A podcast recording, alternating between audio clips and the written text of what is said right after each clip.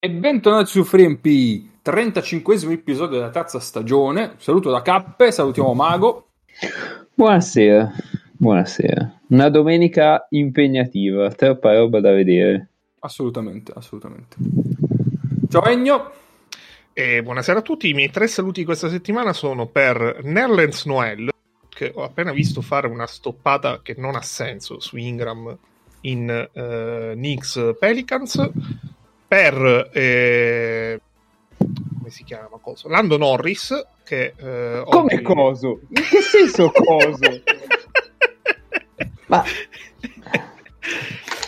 per Lando Norris che oggi ha fatto un grande podio nel Gran Premio di Imola e poi per tutti noi perché questa è una delle puntate più belle eh, della stagione perché è quella in cui diremo delle cose che puntualmente non si verificheranno sui playoff di Eurolega e soprattutto una puntata che manca da uh, due anni e che quindi aspettiamo. Quindi doppio saluto, eh. siamo già due per Mago che un'altra volta era stato salutato. Sicuro. Esatto, quindi potrebbe aver staccato dei personaggi importanti della Beh, innanzitutto ho staccato Lando Norris, questo già.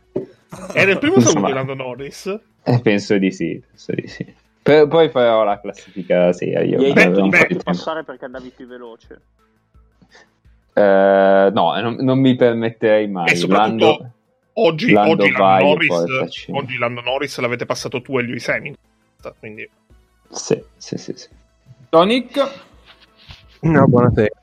Saluto Claudio Coldebella perché è il nostro ascoltatore numero uno e entra nella famiglia, quindi tra l'altro è stato un po' miracolato, però entra a far parte della famiglia, mettiamola così. Eh sì.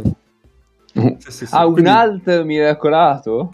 Eh vabbè, insomma, Virtus miracola la gente a quanto pare. okay, okay. Veramente un miracolato. giusto, giusto. E infine ciao Neis. Ciao a tutti, io volevo salutare le vittorie di Porto Muso, ma Horto Horto. sì, vabbè.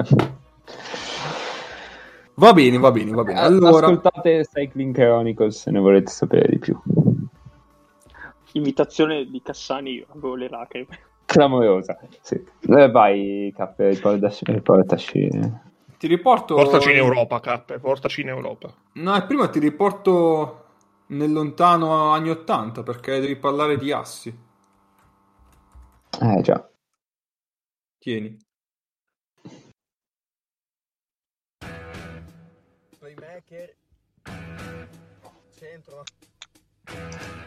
Famosa asse play pivot.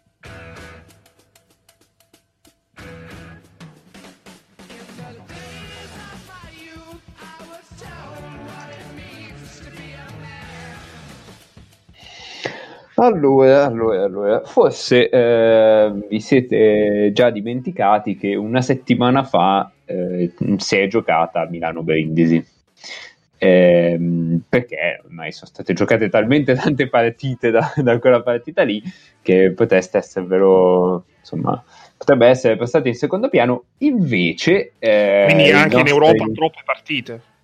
Esatto, sì, sì, sì.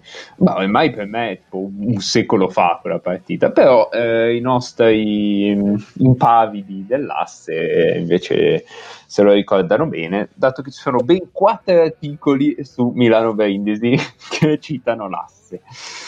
Allora, il primo è, è di Sportando ed è addirittura un virgolettato di Gaspardo eh, che era di sport ha detto quindi sono innocente ci tengo a precisare. Quindi sei innocente.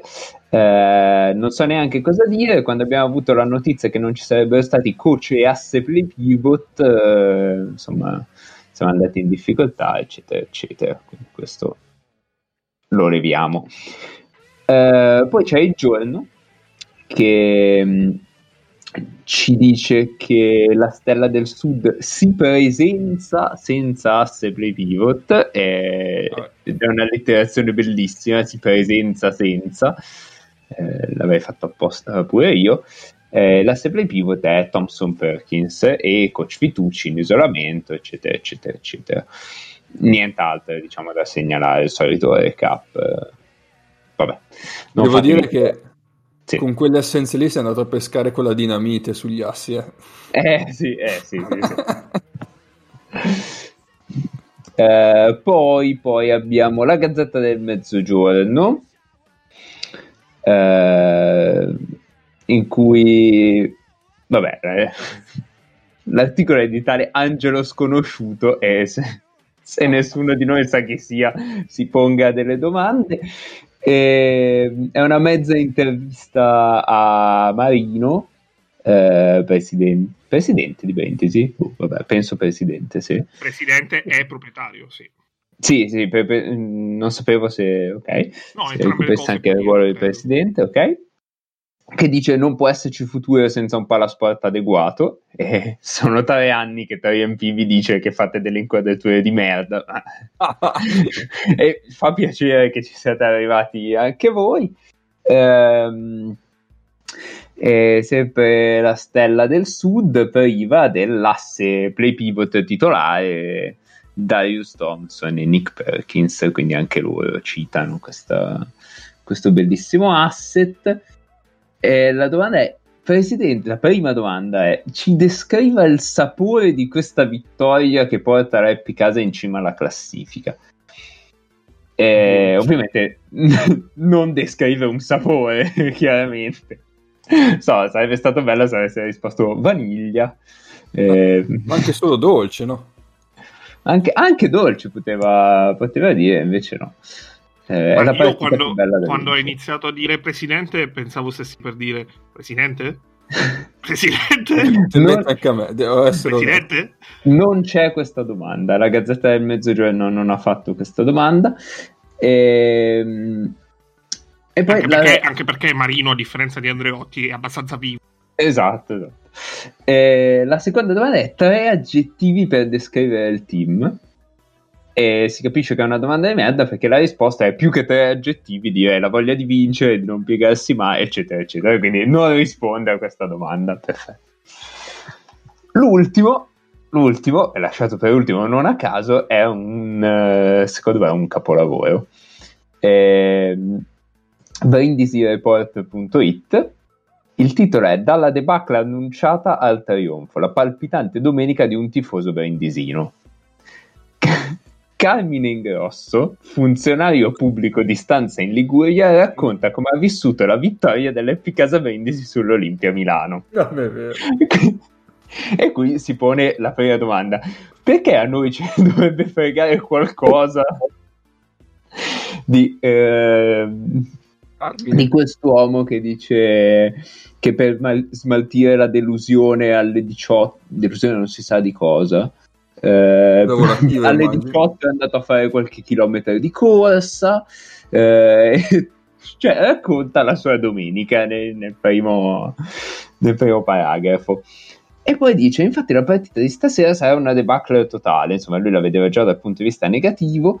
Venderemo cara la pelle, ma con Angiulino ancora fuori, Dario e Nick, l'asse play pivot cardine di ogni squadra e il coach positivi al virus, che ha preso anche il direttore sportivo. E niente, poi si fa tutta un'altra serie di, boh, di, di parole a caso. Sarebbe, sarebbe bello da leggere tutto, ma purtroppo a un certo punto dobbiamo parlare anche di Eurolega. Ecco. Vi dico solo che mh, eh, cita anche Carla Fracci nel testo, quindi beh, è, una roba, è una roba lunghissima. È... Ma a proposito di presidenti, eh, Sì. eh, Andreotti e cose del genere, ma Carla Fracci è viva? è- Che io mica me lo ricordo. Non lo so. Eh, la domanda, secondo me, più corretta è: Carla Fracci è un play o è un pivot? Eh, potete Eh, come- rispondere sul nostro gruppo Telegram su cui lanceremo un sondaggio. Va bene, dai, domani lo lanciamo. Anzi, martedì lo lanciamo. E... Niente, ancora qualcos'altro? Possiamo chiuderla qua.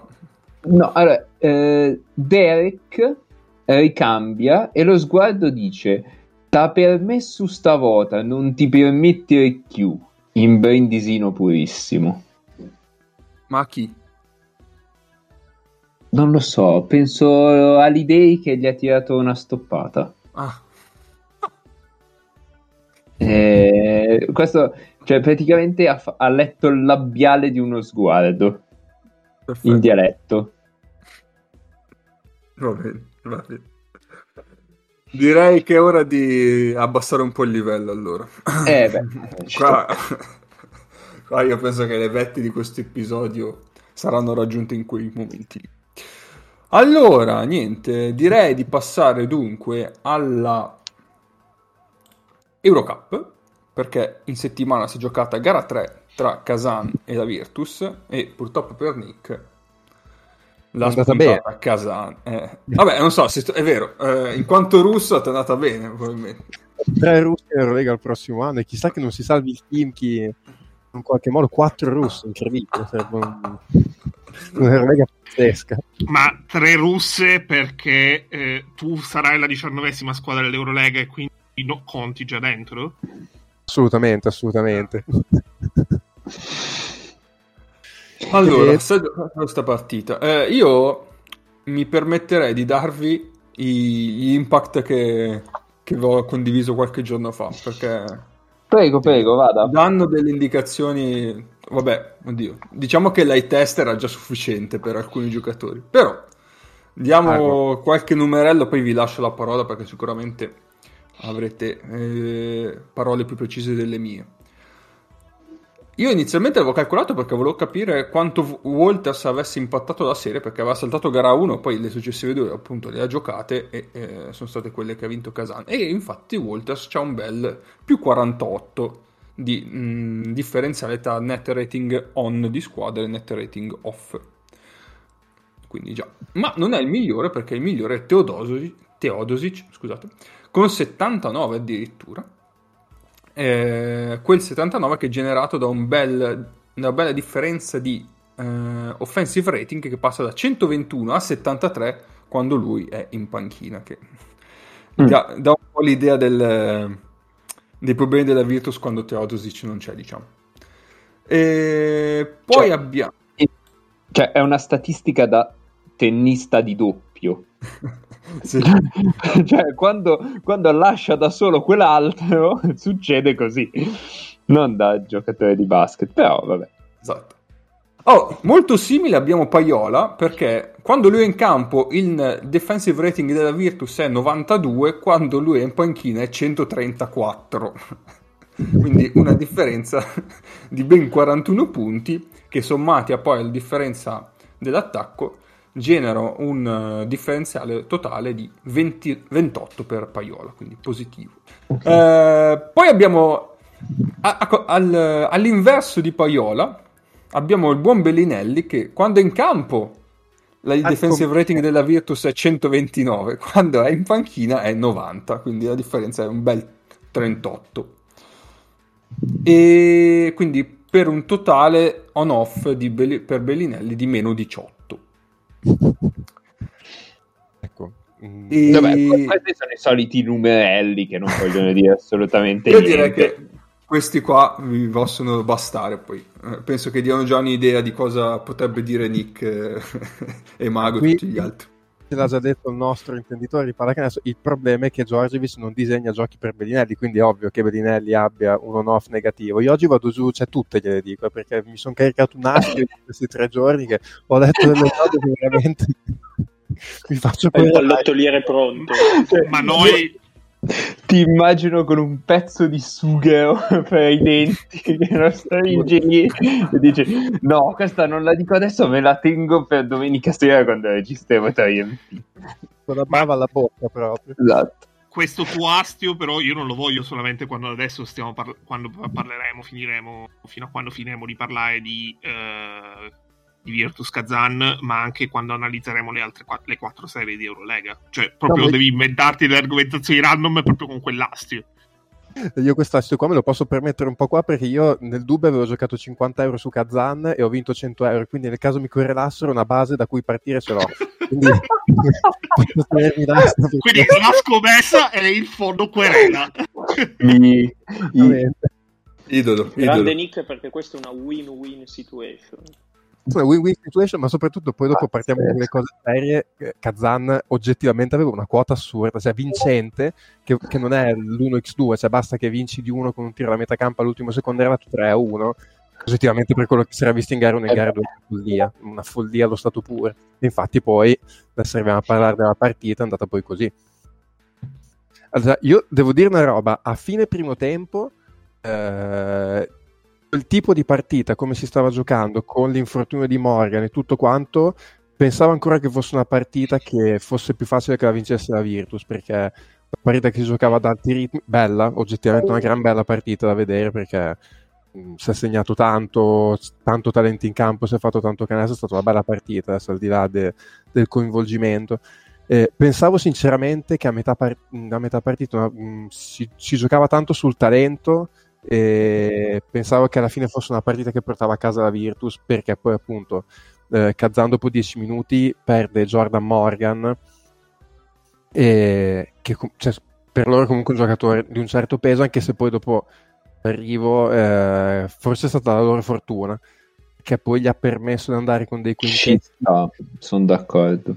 piccoli Sì, esatto Però c'era da considerare che quegli altri due giocassero un secondo tempo tutto di fila in quel modo anche. non Sì. era scontato. No, esatto, esatto, esatto. Son- Cioè, Sì, lo sì. dici col senno di poi, ovviamente. Se, Esatto. se me l'avessi detto al decimo, ti avrei internato da qualche parte. io te lo dico senza nessun premio nel momento in cui Morgan si è fatto male e da come si era fatto male si era capito che Sì. probabilmente era saltato qualcosa come poi effettivamente è stato perché crociato si è fatto Eh, sul momento oggettivamente ho pensato vabbè mh, È qui se- se- non ci sì, prendono più. ah, cioè, Sarà lo- un lo- altro presidente.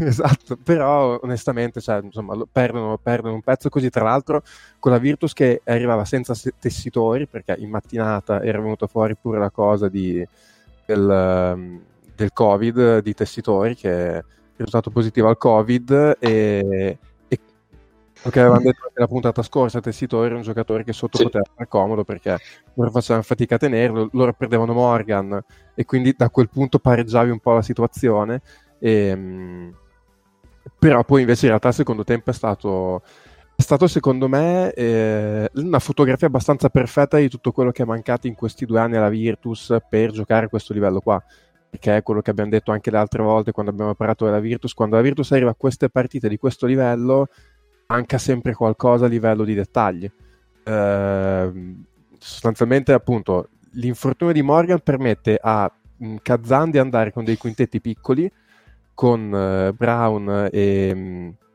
e White che gli permettono di cambiare tutti i blocchi. Questo cosa fa? Mhm. Rompe i blocchi alla Virtus che comincia ad andare abbastanza eh, in eh, creazione libera in attacco e in realtà poi in attacco il suo lo fa la Virtus perché comunque alla fine fa 100 punti. E l'attacco non è mai stato il grosso problema della Virtus però comunque lì Kazan con la difesa ha impresso il suo ritmo alla partita la sua fisicità alla partita. E la Virtus l'ha sentita sta cosa. E, mh, il problema è stato che in difesa eh, si sono alzati i ritmi e la Virtus gioca la partita decisiva non della stagione di questi due anni, perché alla fine è due anni che giocava per quella partita subendo 110 punti in difesa, che secondo me non è accettabile per una partita di questo tipo. Tu, tu non puoi pensare di andare a giocare una partita dove ti giochi l'Eurolega in 40 minuti subendo quello che ha, sube- che ha subito la Virtus. Ora, io qua ne faccio un discorso sull'allenatore perché io credo che la Virtus abbia delle deficienze sui giocatori dal punto di vista difensivo che non dipendono dai giocatori, nel senso che Bellinelli, Teodosic e Markovic sono quei difensori lì. Mm, tra virgolette, non è colpa loro, cioè ormai sono dei giocatori di 33, 34, 35 anni che in difesa sono quelli. Io quello che non riesco a capire, non mi sono son ancora dato un- una spiegazione di come Giorgevic in due anni, avendo dei difensori come loro, che tra l'altro sono i tuoi giocatori più importanti e devi tenere tanti minuti assieme in campo, tu in due anni non abbia mai fatto nulla di diverso da difesa uomo 40 minuti. Non dico che devi fare dei tatticismi alla De Raffaele a Venezia, per carità, perché quello forse è l'estremo opposto. Però qualcosina anche solo per cambiare il ritmo dell'attacco, per mischiare un attimo le carte, perché Zan eh, ha, ha trovato un momento in cui ha messo 2-3 canestri, è andata più 8, e poi a quel punto per vincere la partita ogni attacco gli è bastato guardare dove erano Teodosic e Bellinelli, un cambio, portarli sull'uno contro uno in isolamento e poi da lì attacco. Poi per carità eh, hanno segnato tanto, però anche qua secondo me mh, se questa squadra, società vuole andare in Eurolega bisogna che si abitui al fatto che se difendi in quel modo lì, a quel livello lì gli avversari fanno canestro con quelle percentuali. perché io tutto il secondo tempo l'ho rivisto subito dopo la partita. Eh, sì, è vero, mh, bravi, fanno tanto canestro, però prendono tutti i tiri mh, piedi per terra con spazio perché si librano di uno contro uno contro i difensori scarsi che hai. Eh, scar- si muove la difesa sugli scarichi, tirano liberi vari Holland, White, eh, segna i suoi canestri, gioca pick and roll, batte l'uomo sul pick and roll, poi dal palleggio è uno che fa canestro, arrivando al palleggio tira con due metri di spazio, Smith fa canestro, cioè, non è che è un miracolato, cioè è uno che, che quei tiri li mette con quelle percentuali tutto l'anno che fa canestro così, eh, poi alla fine quando piove grandina, Canan fa il canestro della partita con una preghiera da metà campo, però cioè, non l'hai persa lì, l'hai persa prima. Secondo me mh, tutta una serie di situazioni, ma ancora una volta sei arrivato nel momento decisivo che sono mancati i dettagli per vincere quella partita. Mm, se posso aggiungere un paio di cose proprio. E la prima è che sono completamente d'accordo con te perché ho avuto mm, sull'impressione che hai avuto tra il primo e il secondo tempo, ovvero che nel primo tempo avevi comunque l'impressione che alla fine, guardando la partita, che alla fine la Virtus l'avrebbe trovata. perché eh, per l'infortunio di Morgan, per i dettagli comunque che hai specificato. La seconda è che secondo me, prima di tutto, nel secondo tempo, e so- immediatamente in realtà, praticamente appena uscite gli spogliatoi, la partita l'hanno persa soprattutto, l'hanno iniziata a perdere soprattutto di testa. Perché Kazan nel secondo tempo non ha fatto una partita perfetta. Ha avuto più occasioni in cui un paio di, ehm, di possessi buttati via male proprio sul momento in cui poteva c'era bisogno del in America dicono dagger eh, non abbiamo un termine simile diciamo del canestro del, dell'azione per proprio spezzare tutto Eh, hanno segnato dei canestri importanti staffa. sì che, Il che- che- grazia, sì. che si applica male però perché, perché Sì, il canestro della staffa non lo usiamo solamente la le dagger in America lo usano proprio in generale nei momenti decisivi che non necessariamente sono i momenti finali e mh, io la sensazione che ho avuto guardando la partita era che a un certo punto all'improvviso fosse calato proprio il terrore. Non si sentivano più le poche persone che erano sugli spalti eh, in qualche modo farsi sentire cioè tifare, farsi sentire quello che era. I giocatori li vedevo che cioè ci sono stati due o tre possessi nel terzo quarto che mi sembravano che eh, le la scena di Space Jam in cui eh, ai giocatori NBA eh, rubano il talento proprio nel momento in cui gli stanno rubando il talento e in generale ho avuto la sensazione proprio cioè percepivo del terrore palpabile. Per- sul perché eh, è- è- ci sono tante spiegazioni possibili però questa è una cosa che non percepivo limitata al, al campo ma anche a Djordjevic. Io mh, cioè Sasha Djordjevic come allenatore ha avuto una parabola abbastanza omogenea se uno ci pensa perché ha vinto perché comunque campionati nazionali eh, ha vinto le, le- le situazioni ha vinto col Bayern ha vinto con, ehm, con il Panathinaikos però ha avuto tante partite come quella di mercoledì in cui quando doveva esserci una svolta eh, anche nella sua carriera per certi versi eh, l'ha persa. Cioè io ho molto viva l'immagine del proprio l'annientamento totale dal punto di vista tec- eh, tattico eh, che lui subì per due volte al mondiale che poi quelle due partite alla fine significarono la, la perdita di un mondiale che in realtà alla Serbia tutti davano per vinto e queste sue questa sua capacità di gestione eh, della partita è una cosa che in realtà si è trascinata e che ho visto trascinarsi io ho visto trascinarsi anche alla, anche alla Virtus. Cioè la Virtus le partite decisive eh, dentro fuori forse ha vinto solamente quella dell'anno scorso giocata a Istanbul e c'è giocata a Belgrado contro il Darush Faka quella prima che poi stoppassero tutto per Covid Sì, ma io ti dico una cosa, infatti io personalmente sull'analisi mi sono fermato più lì, cioè su Giorgevic perché, perché appunto secondo me rispetto al, al, a Priftis, all'allenatore avversario, è arrivato non lo so, cioè a me Giorgevic mi sembra un allenatore che è un buon allenatore, perché comunque eh, ha un curriculum di un certo tipo, ha delle vittorie, anche solo la percentuale di vittorie che ha fatto in queste due stagioni con la Virtus non la fai, sei un cane. Però io comincio a avere l'idea che sono un allenatore che arriva qua, perché poi tu vai a vedere eh, queste partite qua e quando poi le vai a rivedere dici cazzo però quell'altro quella situazione lì per toglierti un vantaggio ha fatto quell'aggiustamento lì. Per far toglierti qualcosa in difesa ha fatto quell'aggiustamento lì.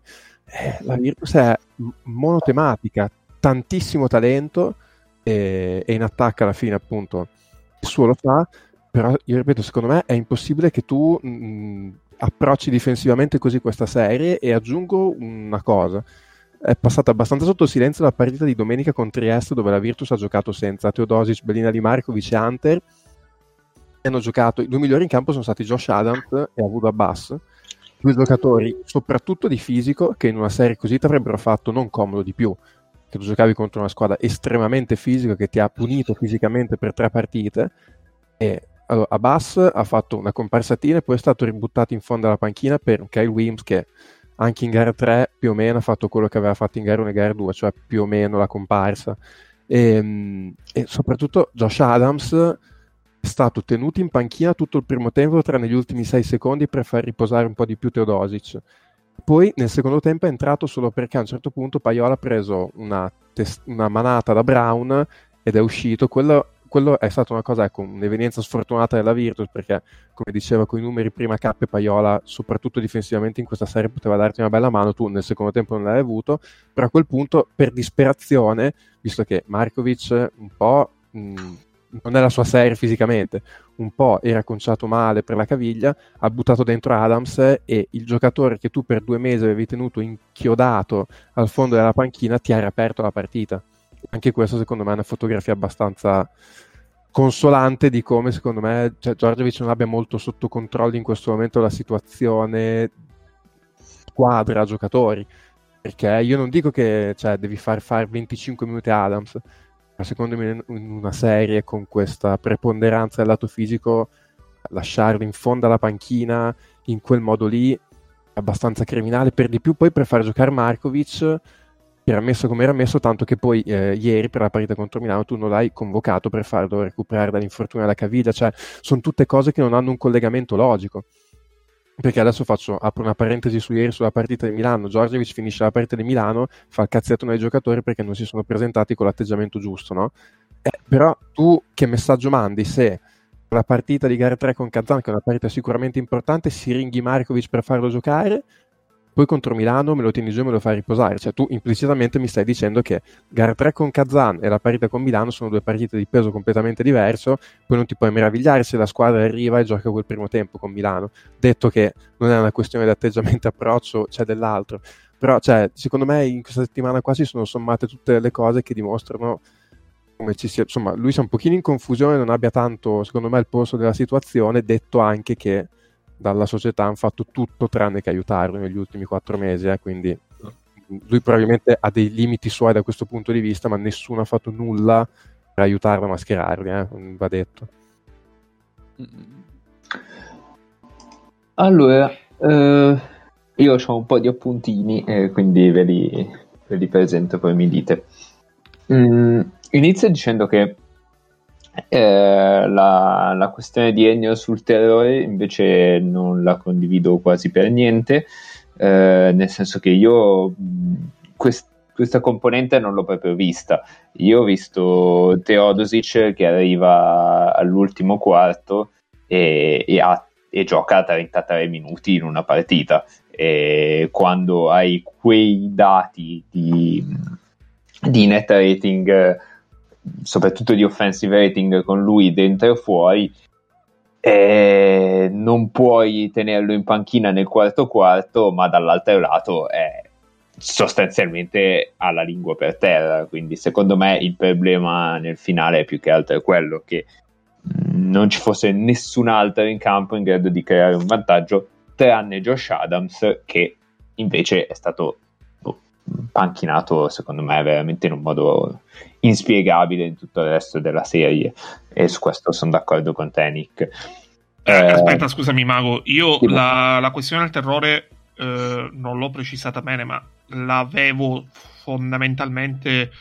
ehm, percepita soprattutto nel terzo quarto. Cioè, nel quarto Mhm. quarto era compromessa perché comunque eh, era una situazione dove una difesa mediocre, per non dire scarsa, ehm, era costantemente la condizione che se trovava comunque ritmo in attacco e a tratti la Virtus l'ha anche trovato ritmo in attacco.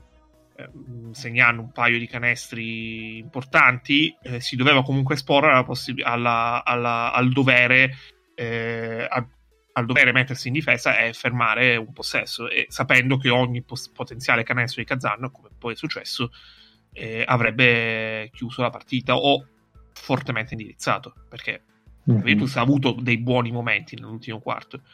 Il problema è che nell'ultimo quarto non potevano bastare dei buoni momenti dopo quello che era successo nel terzo.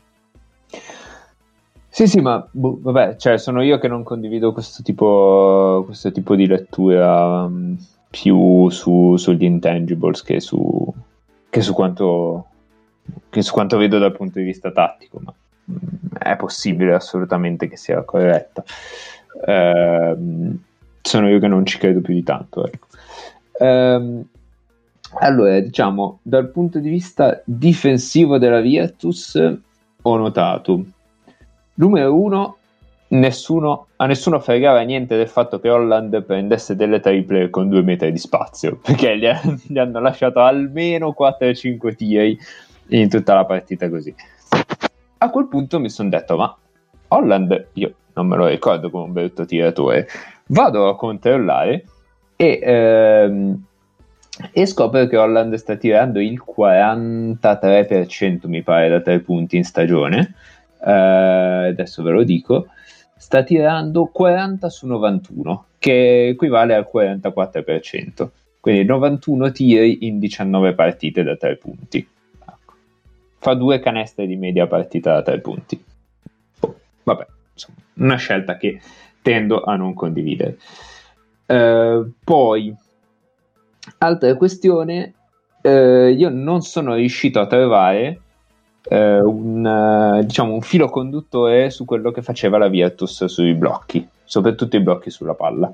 Cioè io non ho capito quale fosse il piano partita difensivo della Virtus. Ehm, quando c'era Paiola sulla palla, Paiola siccome è un animale, è un orco come direbbe Paolo? come direbbe Paolo, eh, che ci manca sempre tanto. Ehm, allora passava sopra e, rimaneva col palleggiatore. Ovviamente quando c'era Teodosic si cambia sempre perché Teodosic non ci prova nemmeno a passare su un blocco e ehm, con gli altri esterni si, si andava appunto in una scala da Paiola a Teodosic a seconda della voglia di battersi su quel blocco. Però io sinceramente non ho trovato un filo conduttore, cioè su questo giocatore facciamo questo, su quell'altro facciamo quello, non l'ho capito, cioè vedendo la partita non l'ho capito, mi sembra un po' eh, Guzzanti quando faceva lo spot della Casa delle Libertà, facciamo un po' come cazzo ci pare. che aprivano una finestra in sala che dava sulle scale perché tanto è la casa delle libertà. Ehm, poi mi sono segnato Teodosic che è stato battuto in palleggio da Okaro White, uno contro per canestre 8 metri dal ferro, È una cosa assolutamente molto interessante. E, e un'altra cosa strana difensivamente per la Virtus è che il quintetto White-Brown di Kazan veniva affrontato con il diciamo teorico 5, quindi nello specifico dell'azione che ho segnato era Vincenter su Brown e Alibegovic o Ricci, il teorico 4 su Okaro White. Ehm, non lo so, io non pensandoci eh, avrei detto sicuramente il 5 va su White e il 4 va su Brown. Eh, Giorgevic l'ha offertata così, non so se fosse giusto o sbagliato, ma di sicuro con questo tipo di accoppiamento ehm, la Virtus ha sofferto a rimbalzo. Nel secondo quarto c'è stato un momento in cui Kazan allunga perché prende 3-4 rimbalzi consecutivi proprio dovuti a questo accoppiamento qua. Ehm, dall'altro lato, lo stesso accoppiamento genera dei tiri per il 4 che si apre quando, quando la Virtus cambia, cioè quando Kazan cambia a 3 perché con White e Brown, come ha detto giustamente Nick, Kazan cambia su tutto e eh, diciamo il difensore del bloccante va sul palleggiatore e il difensore dell'altro lungo scala sul bloccante per impedire di dare un vantaggio lì. A quel punto l'altro lungo, quello il cui difensore ha scalato sul bloccante, si è aperto, cioè si apriva, e, ad esempio la tripla di Vincente arriva da lì, un paio di triple di Ricci e un paio di Alibegovic eh, arrivano da, da, quella situazione lì. Però mi sembrano più i, i, problemi che questo accoppiamento dà che non i benefici, insomma. Eh, poi vediamo, perché ovviamente ho scritto man mano che vedevo la partita e chi lo sa se ho messo le cose in un modo sensato. Ah, ecco, eh, improvvisamente al, a metà terzo quarto, non so perché, a un certo punto la Virtus cambia con uh, Ricci che cambia sul palleggiatore e di colpo vedi mm, la Virtus che si azzona, cioè Adams, che mi sembra fosse il difensore del palleggiatore, si stacca dal suo e diventa quasi una 2-3. Infatti, poi c'è, un, c'è uno scambio degli attaccanti sul lato debole e, i giocatori della Virtus non cambiano su, su, quella situazione lì. Cioè, cambiano su quella situazione lì, quindi non, rimangono come, assolutamente come se fosse a zona. Però appunto è una cosa che ho visto in due o tre azioni in quel momento lì e poi non l'ho vista più né prima né dopo. Mm, non lo so.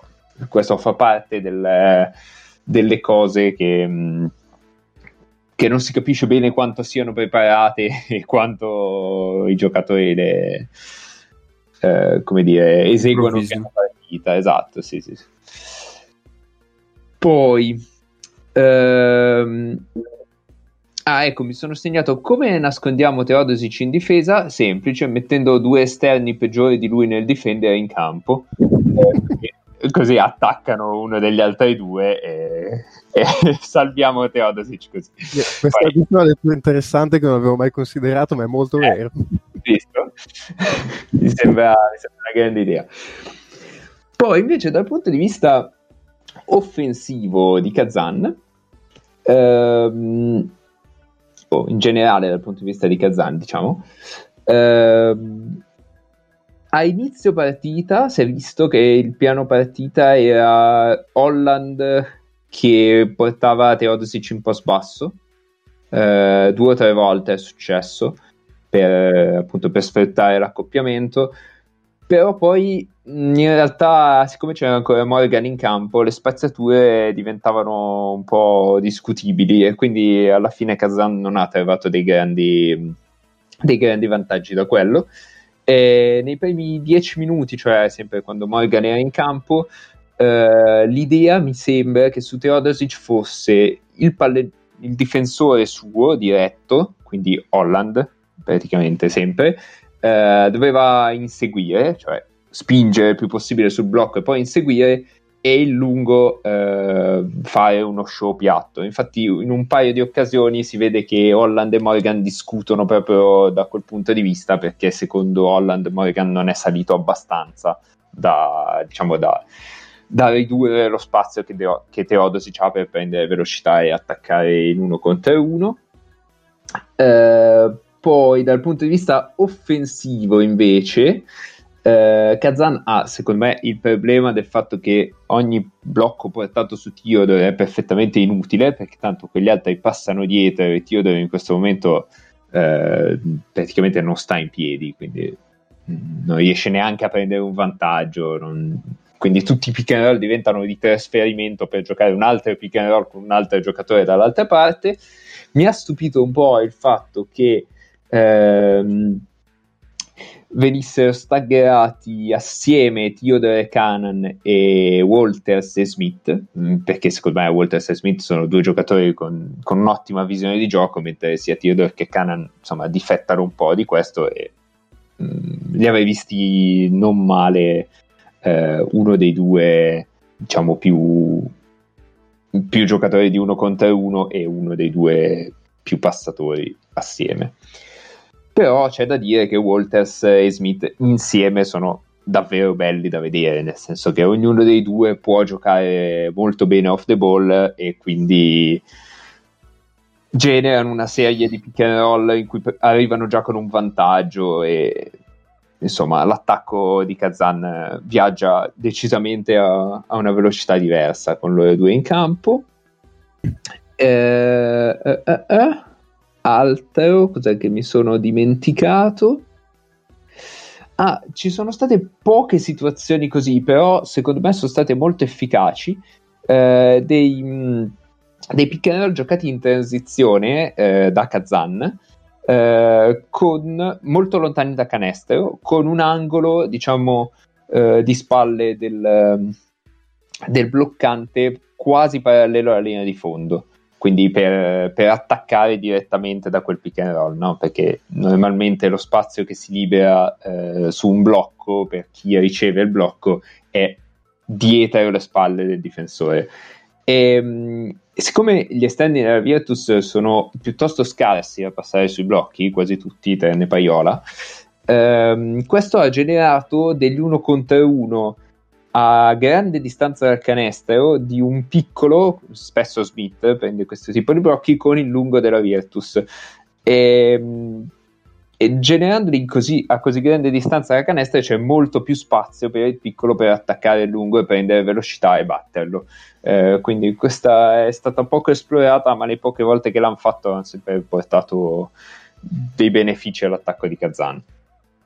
E ultima cosa Ehm, nel finale, secondo me, la Virtus ha cambiato uh, con, soprattutto con Ali Begovic, mi pare, molto spesso quando in realtà non ce n'era bisogno, perché il difensore del palleggiatore era diventato quasi sempre Adams.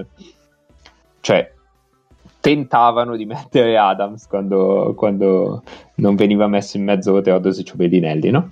E Adams è molto più bravo a passare sopra i blocchi e quindi spesso riusciva a passare sopra, ma poi i lunghi, e appunto in particolare Elbiegovic, erano, non so se talmente abituati a fare quella roba lì, che cambiavano lo stesso, anche se non ce n'era bisogno. Questo ha generato la tripla di Smith, quella del più 7 se non sbaglio, proprio uno contro uno con Ali Begovic, prende spazio e poi gli spara una tripla in faccia, e l'azione dopo un taglio di, di Ocar White contro Adams che praticamente riesce solo perché, perché, tutta la difesa è a guardare di nuovo la situazione Smith contro Eli Begovic e, e Ocar White prende sul tempo Adams e lì ci fosse stato un difensore più alto magari l'avrebbe anche eh, contestato gli avrebbe anche contestato il tiro invece eh, essendo Adams no e sono due punti quindi 5 punti derivano da, da, questa situazione in cui la difesa cambia senza, senza, che ci sia bisogno. E poi ho scritto, ma cambiano pure passivi, pazzesco. Eh, questo così, per darvi un mio commento sul momento. E, ehm, direi ultima cosa, ultimissima. A un certo punto Giorgevic ha provato Wins da 4 cioè con altri tre esterni più un lungo, e quindi né, ad, né um, uh, Ali Begovic né Ricci in campo, ma Kazan non ha seguito, cioè non ha messo Holland da 4. Hanno continuato con la coppia White uh, um, Brown, che probabilmente era la cosa migliore da fare, anche perché Wims non è mai stato servito in uno contro uno contro Kyle White. Questa tra l'altro secondo me era una soluzione che potevi provare anche prima perché nel momento in cui oggettivamente la coppia Brown eh, White non sapevi come prenderla perché se marcavi, se tenevi in campo Gamble da 5, Brown gli ha, gli ha preso quel piazzatino Sì, suo, sì. mi sembra che ha fatto 6 punti con quel piazzato lì e Gamble non sapeva come prenderlo. Eh, se mettevi Hunter su Brown e quindi pareggiavi quel mismatch lì, avevi Ricci che eh, secondo me ha mostrato che in questo momento questo livello qua fa fatica contro Ocra White che era un accoppiamento impietoso poteva essere un'idea mettere Wims da 4 prima magari con Hunter poi nel senso tanto comunque a rimbalzo hai fatto fatica tutta la serie.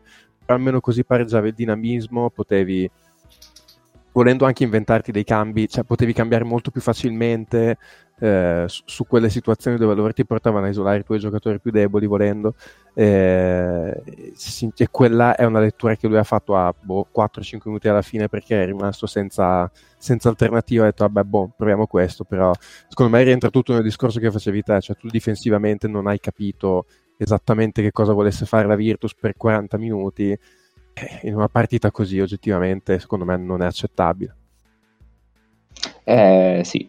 Mi ha ricordato da un certo punto di vista la Milano di Mike James e Curtis Giles, in cui praticamente vedevi che la difesa funzionava quando avevano voglia, cioè ogni tanto passavano sopra, ogni tanto passavano sotto, ogni tanto cambiavano, decidevano di cambiare così in modo passivo, eccetera, eccetera. Io mi incazzavo tantissimo, ovviamente qui- questa volta non, non mi sono incazzato perché ero neutrale, ma Eh, a tal proposito, mi sembra strano cioè, che Giorgic durante l'anno con Abbas o Wims da 3 e, pa- e Paiola in campo più un altro esterno a caso non abbia mai provato qualche difesa allungata, qualche cosa di diverso, qualche mezza zona, una match, qualsiasi cosa.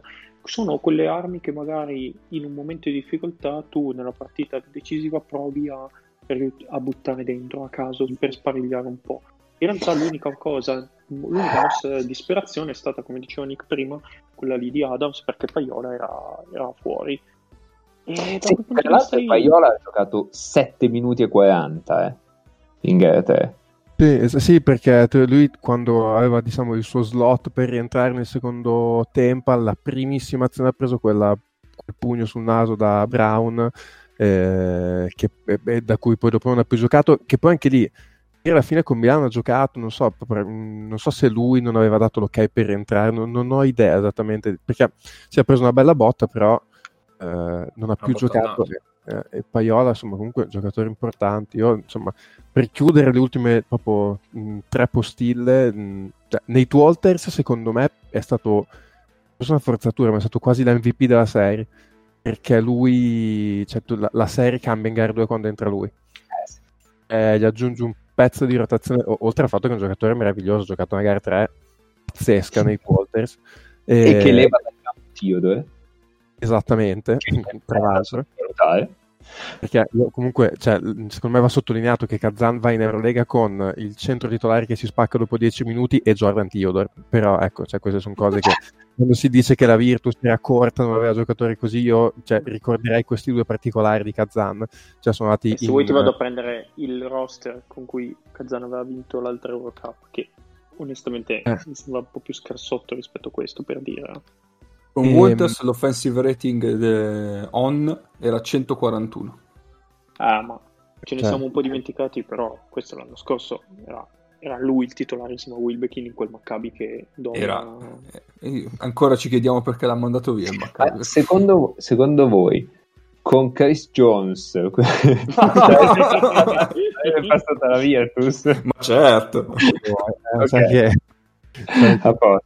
E, e parlando di roster, appunto, secondo me, eh, io non ho capito in generale la Virtus qual è stato il progetto quest'anno. Cioè, tu quest'anno fai un roster dove al roster dell'anno scorso aggiungi tre pezzi come Adams, Adibegovic e Bass. Che secondo me sono state tutte e tre ottime prese per allungare quel roster lì e arrivare a quella partita lì con un roster che, dove tu non- non fai l'errore dell'anno scorso, dove sostanzialmente ti ritrovavi a giocare in 6, dove l'ultimo quarto era Aeroball di Teodosic. Tu in realtà da dal momento in cui è arrivato un determinato giocatore, tu su quei giocatori lì hai smesso di investire e sei arrivato a questo punto della stagione dove in realtà poi quando li hai mandati in campo a Bass e Adams, il loro l'hanno anche fatto e mi viene da dire che avrebbe fatto il suo anche Alibegovic, visto la partita che ha fatto ieri con Milano, e che tra l'altro Alibegovic in gara 3 entra, i primi tre palloni che tocca fa 6 punti e poi sparisce. Tra l'altro anche questo da, met- da mettere nelle note. E, e tu quei, giocatori, quei tre giocatori lì li hai fatti sparire in fondo alla panchina, eh, quindi sostanzialmente tu sei arrivato a questa serie che in realtà avevi lo stesso roster dell'anno scorso in termini di lunghezza, con i problemi di infortuni, quando piove Grania, quindi Parri Tessitori, Paiola, Markovic messo così, e ti sei ricondannato a giocare questa serie eh, con un roster di, dove ti fidavi veramente solo di 5 giocatori, per quanto poi i vari Adams e Abbas almeno ti hanno dimostrato che avrebbero potuto giocare, quindi dopo caos allo stato puro, eh, sei arrivato lì imbattuto, eh, però poi quando stringi giochi le partite a questo livello qua, contano le vittorie le pesi, eh, e, e, con questo caos qua tu non, queste partite qua le vinci. Eh, no, ci fosse yeah. stata la partita secca. E eh, ci fosse stato il pubblico, eh. eh. no, sì. quello dopo, parliamo poi dopo.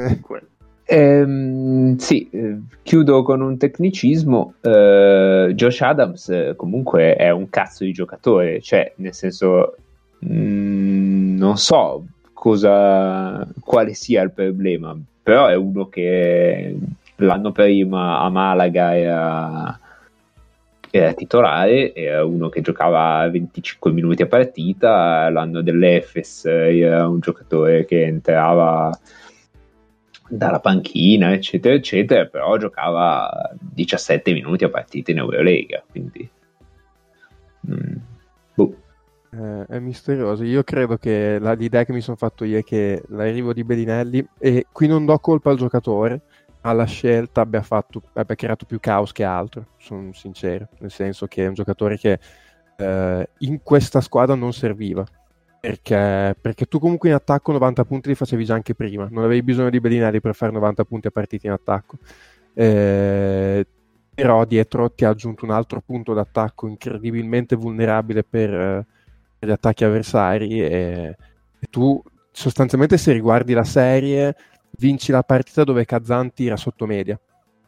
Perché vinci gara 1 dove, dove Kazan tira sotto media ma le due partite in cui Kazan tira come ha fatto nel resto della stagione cioè, capito pochino, eh? cioè, gara 2 gara 3 hai perso abbastanza nettamente e, e alla fine eh, a me dispiace, ma i punti che fa Bellinelli nelle partite con Kazan insomma alla fine sono punti un po' vuoti poi in gara 2 ti fa la rimonta con i suoi canestri e tutto quanto eh. però poi con quello che ti toglie dietro i dati li ha citati prima citati prima Cappe eh, secondo me mettere dentro Bellinelli con il peso che ha avuto e con i minuti che è dovuto dare ha incasinato ancora di più la situazione e ti ha portato a quella partita lì. Ma il peso che ha avuto è body shaming? Va bene, poss- possiamo... possiamo passare. Eh, Cappe, io faccio presente che allo scoccare dell'ora trascorsa a parlare di eh, Virtus Kazan, eh, Mago ha voluto proporre un, un, titolo che in realtà super, supera, eh, non supera quello che abbiamo già trascritto. Lo stavo per appuntare, lo stavo per appuntare. Eh, eh, no.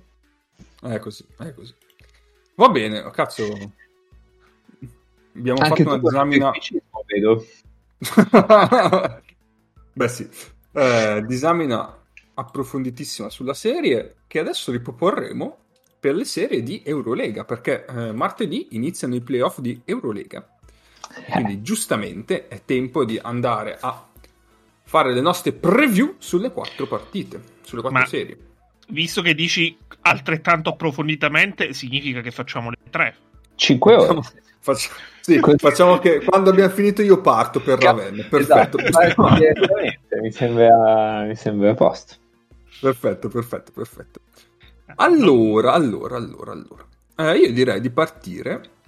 Mm, Col, andiamo in ordine di calendario o in, in ordine? No, andiamo in ordine di, di tabellone, quindi partiamo con Barcellona-Zenit, che ahimè io penso che non durerà un'ora, ma eh, probabilmente un minuto, perché a quanto mi dicono, eh, l'unica possibilità, l'unica arma che c'ha lo Zenith è il pubblico, purtroppo. Il Proprio per una partita, eh. Ma nel senso, nel senso, che si presentano armati quelli del pubblico e, e tentano di sparare ai giocatori del, del Barça? Ma io non, im- non immaginavo che sareste partiti subito, però devo imparare a non sottovalutarvi, effettivamente. Non lo so, eh, Cappe ci ha messo questa, tutta questa violenza che di solito non gli appartiene. Ah, allora, Barcellona-Zenit, Eh. diciamo un paio di, eh, di robe... Quando si gioca? Allora, si gioca... Gara 1 si gioca mercoledì. Eh, Ok. Io non, non ho idea di quando andrà puntata, da quando andrò lei questa puntata, se sarà domani mattina o martedì mattina. Martedì martedì. mattina, martedì mattina. Martedì mattina, quindi domani, domani sera, eh, gara 1. Tra, Ok. Ma eh, poi dici il giorno e non c'hai problemi, Ennio. Eh, vabbè, dici eh, a posto. 20, 20 ma- Allora, precedenti stagionali, eh, tra l'altro due partite molto divertenti. Eh, la prima partita fu la seconda giornata eh, a San Pietroburgo e vinse lo Zenit. Tra l'altro, quella ai tempi fu una delle tipo uniche due vittorie casalinghe dello Zenit nel periodo in cui lo Zenit in casa perdeva con tutti. Questo perché il fattore campo, appunto, è decisivo. E mh, quel 74-70 molto bello perché eh, tra l'altro dopo che il Barcellona ha perso a San Pietroburgo tutti quanti a dire eh, visto che il Barcellona è un, è un bluff al ritorno eh, vittoria di 4 punti ma stavolta eh, del Barcellona. Quindi possiamo dire che i precedenti stagionali sono in assoluta parità cheat. E, però questo è un risultato falsissimo perché eh, in realtà lo Zenit fece un rimontone nel quarto periodo, partita che è sempre stata eh, dominata. E dominata da parte del Barça. Quando vai a vedere i Ok. giocatori in campo eh, tra le due squadre, lo Zenit nella partita vinta non aveva in campo eh, Gudaitis, che era ancora infortunato, e ovviamente non aveva Tariq Black, perché ai tempi non era ancora un giocatore dello Zenit, e eh, in generale aveva una rotazione abbastanza corta, perché eh, tipo dalla panchina gli unici due stra- partì eh, Frizzon in quintetto, ma eh, fu una partenza falsa, perché giocò solo 4 minuti, e dalla panchina gli unici due stranieri che si alzavano per lo Zenit erano Veron e Politica, perché ai tempi tipo lo Zenit aveva l'inizio di mh, quei problemi di Covid che avevano portato a rinviare un paio di partite e eh, al ritorno eh, non ha giocato Poitres nello Zenit. Ok. Mm, vabbè, è, è facile dire che, che Barça probabilmente è il peggiore accoppiamento per tutti. Eh, però per Già. lo Zenit in particolare, secondo me, perché mh, basandosi il Barça principalmente sui vantaggi creati dal palleggio da Pengos, ehm, cioè basandosi lo Zenit, fosse detto il Barça, eh, il Barça può opporgli tanti ottimi difensori sulla palla, cioè a partire da Carates, che è un giocatore comunque abbastanza rapido nei movimenti laterali e più grosso di lui, con un baricentro basso e più grosso di lui, eh, ad arrivare ad Anga o insomma. Eh, quindi gli può mettere su giocatori molto lunghi che, che gli possono impedire una certa visione. Eh, c'è anche da dire che i lunghi del, del Barça sono abituati a essere anche molto aggressivi e questa è una cosa che Pengos soffre abbastanza, cioè quando deve fare uno o due palleggi di arretramento ehm, per, per prendere spazio e per vedere il campo. Eh, quindi secondo me questo è una del, potrebbe essere la chiave della serie, insomma. Sì, sì, sì, sono d'accordo. È un po' che penso alla chiave in senso D'accordo. opposto e non mi viene.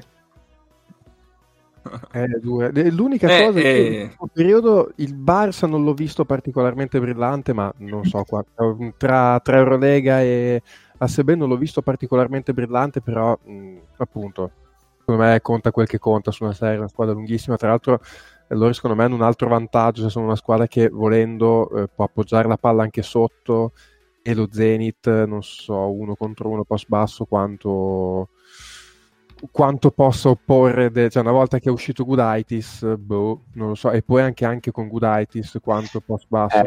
togliere al Barcellona, è una serie abbastanza indirizzata. Poi nel senso, lo Zenit credo che andrà a giocare abbastanza, come si dice in questi casi, leggero, no? Perché comunque Sì, sì. qualificarsi ai playoff, quindi magari giocano riescono a tirare fuori anche un paio di partite meglio, meglio di quello che viene perché giocano insomma senza per forza la pressione di dover vincere la serie. Oggettivamente quando guardi le chiavi tattiche dove dici ok lo Zenith se infila questo e quello vince tre partite veramente veramente duro Mm. Cioè, Gudaitis è anche uno che Sì, però sì, metti sì. in mezzo in quel pick and roll e può andare in difficoltà con col tiro di, Baron, di, sì, di Baron Davis, buonanotte, di, di Brandon Davis eh, dalla, dalla lunetta. Allora, E quella è una situazione virtualmente indifendibile no, per, per Gudaitis. Perché se poi dici per, per non subire lì metto che ne so Poitres per, per- vado più piccolo però cambio cioè sono più dinamico su quella situazione poi appunto tornano al, al post up di prima e ti mangiano Eh, vivo sì. Eh, sì. Sì, perché nel momento in cui tu metti Poitras su Davis, probabilmente se vuoi mantenere il centro, diciamo, classico, cioè Gudati su Mirotic, probabilmente. No, oppure vai, vai con Pointress e mm, Will Thomas per dire. Will Thomas che Sì, no, io dico infatti... partitone sì, sì, sì. eh. O vai qua, diciamo qua... Mm-mm.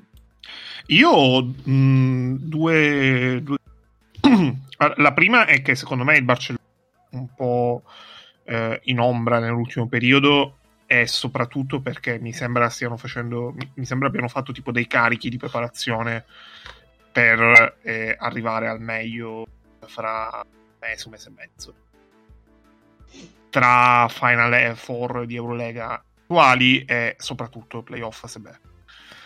E questa è un'impressione che ho avuto proprio guardandoli giocare. Mi sembra che siano un poco meno in ombra, eh, soprattutto, cioè un poco più in ombra, soprattutto dal punto di vista fisico che dal punto di vista tecnico. E la seconda è ehm, che non riesco a pensare, quando penso a questa serie, a eh, quali potrebbero essere i momenti migliori dello Zenith.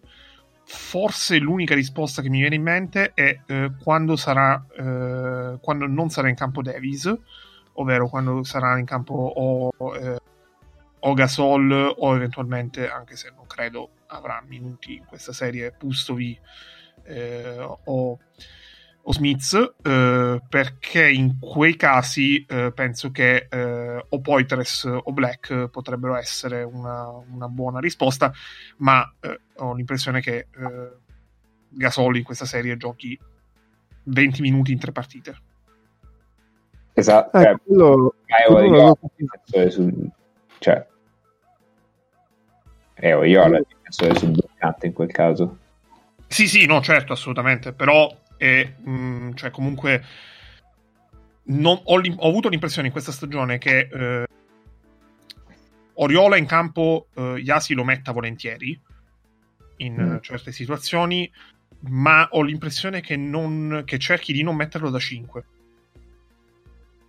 Cioè, comunque, se c'è Oriola in campo, eh, magari fa il 5 a turno, però in campo c'è un altro, un altro grosso insieme a lui. A Perché volte era- Mirotic, a volte Mirotic, che comunque quando ci ricordiamo di Mirotic, Mirotic è grosso grosso, però mm, Eh, ma, in- eh, ma- ma- ma per forza devi mettere cioè No, perché se, pe- se penso, se penso al contrario, se penso al contrario alla Spagna, la Spagna con Oriola a volte Scariolo ha provato dei momenti della partita in cui Oriola era il 5 e accanto non erano quattro esterni, però comunque non c'era un altro giocatore di peso come nel caso del Barcellona è eh, uno tra eh, Davis, eh, Smith, Pustovi e adesso Gasol.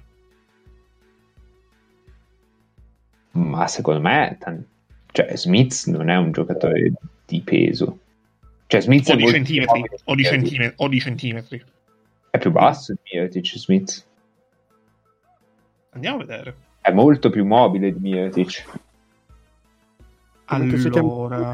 ecco, non l'avevo considerato No, è stessa altezza, è stessa altezza, però Smith effettivamente qua è...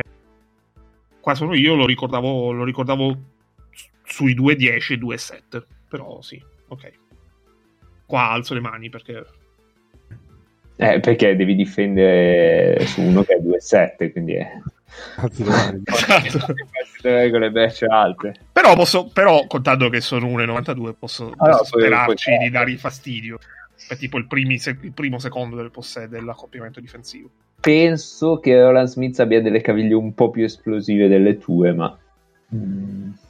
Ma anche Gasol, Gasol oggi ha delle caviglie più esplosive. Del... Vai, Nick. Abbiamo... Eh, no, no, no, sì, non, avevo, non, avevo, considerato in realtà nel discorso Tyreek Black effettivamente. Black ecco, da quel punto di vista in realtà potrebbe essere una discreta risposta per lo Zenith, perché magari non, eh, a qualche centimetro in meno, però mi sembra uno più dinamico che può darti un po' più di difesa sul pick and roll. Quindi ecco, da quel punto di vista magari un po' di noia al Barça gliela dà Tyreek Black. Io mi aspetto infatti che il Barcellona cerchi di toglierlo dalla partita abbastanza velocemente, Black. Sul pick and roll sì, eh, secondo me, cioè sia offensivamente, cioè difensivamente per il Barça, il Barça è talmente bravo a ruotare sulle, eh, su, sui, mh, sui roll del lungo che Tarek Black secondo me aveva una serie abbastanza difficile perché gli ruota addosso Claver, gli ruota addosso Sevi, chi lo sa, gli ruota addosso lo stesso Mirotic, eh, Smith, eccetera. E, e poi dall'altro lato, secondo me, con, con uh, Black in campo uh, giocheranno un bel po' di Spanish o cose del genere mm. per, per, punire il fatto che Black vada, vada, tanto a fare lo show e quindi qualcuno debba scalare su, su, sul bloccante e quindi si libera un tiratore. Quindi il classico Spanish giocato con Abrines o, o che poi volendo hai anche de- dei bloccanti bravi nello short roll che quando poi Black sì, fa, quel, sì, sì. fa quello show lì ti possono ammazzare. Sì, insomma, povero Zenith, me lo tratta male subito così alla prima serie di playoff. Esatto, esatto, esatto. Eh, non lo Tra so. l'altro senza il posto fisso. Infatti, cioè, che, che, vabbè, che è al passo un po' con i tempi, nel senso che comunque cioè, il posto fisso un pochino ce lo siamo dimenticati tutti, però diciamo, così la prima esperienza con il progetto, diciamo. Quindi esatto, esatto. Swiss Zenith, però c'è Swiss Zenith in questo caso per davvero. Cioè... Sì, no, sì, sì, assolutamente, assolutamente. Poi ecco. Poi, poi, magari per la settimana si ancora a commentare un 1-1 incredibile dello Zenith che, che ha due, due gare in casa, però proprio lui passare, e che saranno decisive e che ovviamente lo qualificheranno in quel caso. E col pubblico, certo. Eh, certo, certo, certo. Tutto torna, tutto torna. Tutto torna. Andiamo. Va bene, va bene, va bene. Allora andiamo avanti. Eh, andiamo che palle, sulla... Milano. No. Eh, Sesca Fenerbace. Ah no, giusto. Perché, perché leggo sinistra e destra. Bravo, allora... bravo. Sesca Fenerbace, eh, partita che a ranghi completi, diciamo, sarebbe stata incredibile. Serie, scusate. Che a ranghi completi sarebbe stata forse incredibile. Però purtroppo forse mancherà Vesely, anzi, eh, mancherà Vesely, mancherà Milutinov, mancherà James, ma comunque rimane una serie assolutamente interessante. Cappe, finché ci sono ancora le serie, finché esatto. esiste ancora una serie di playoff in Europa. Ce la teniamo stretta. La teniamo una, serie, stretta. una, serie, per punirli, una serie per ricordarli. Esatto.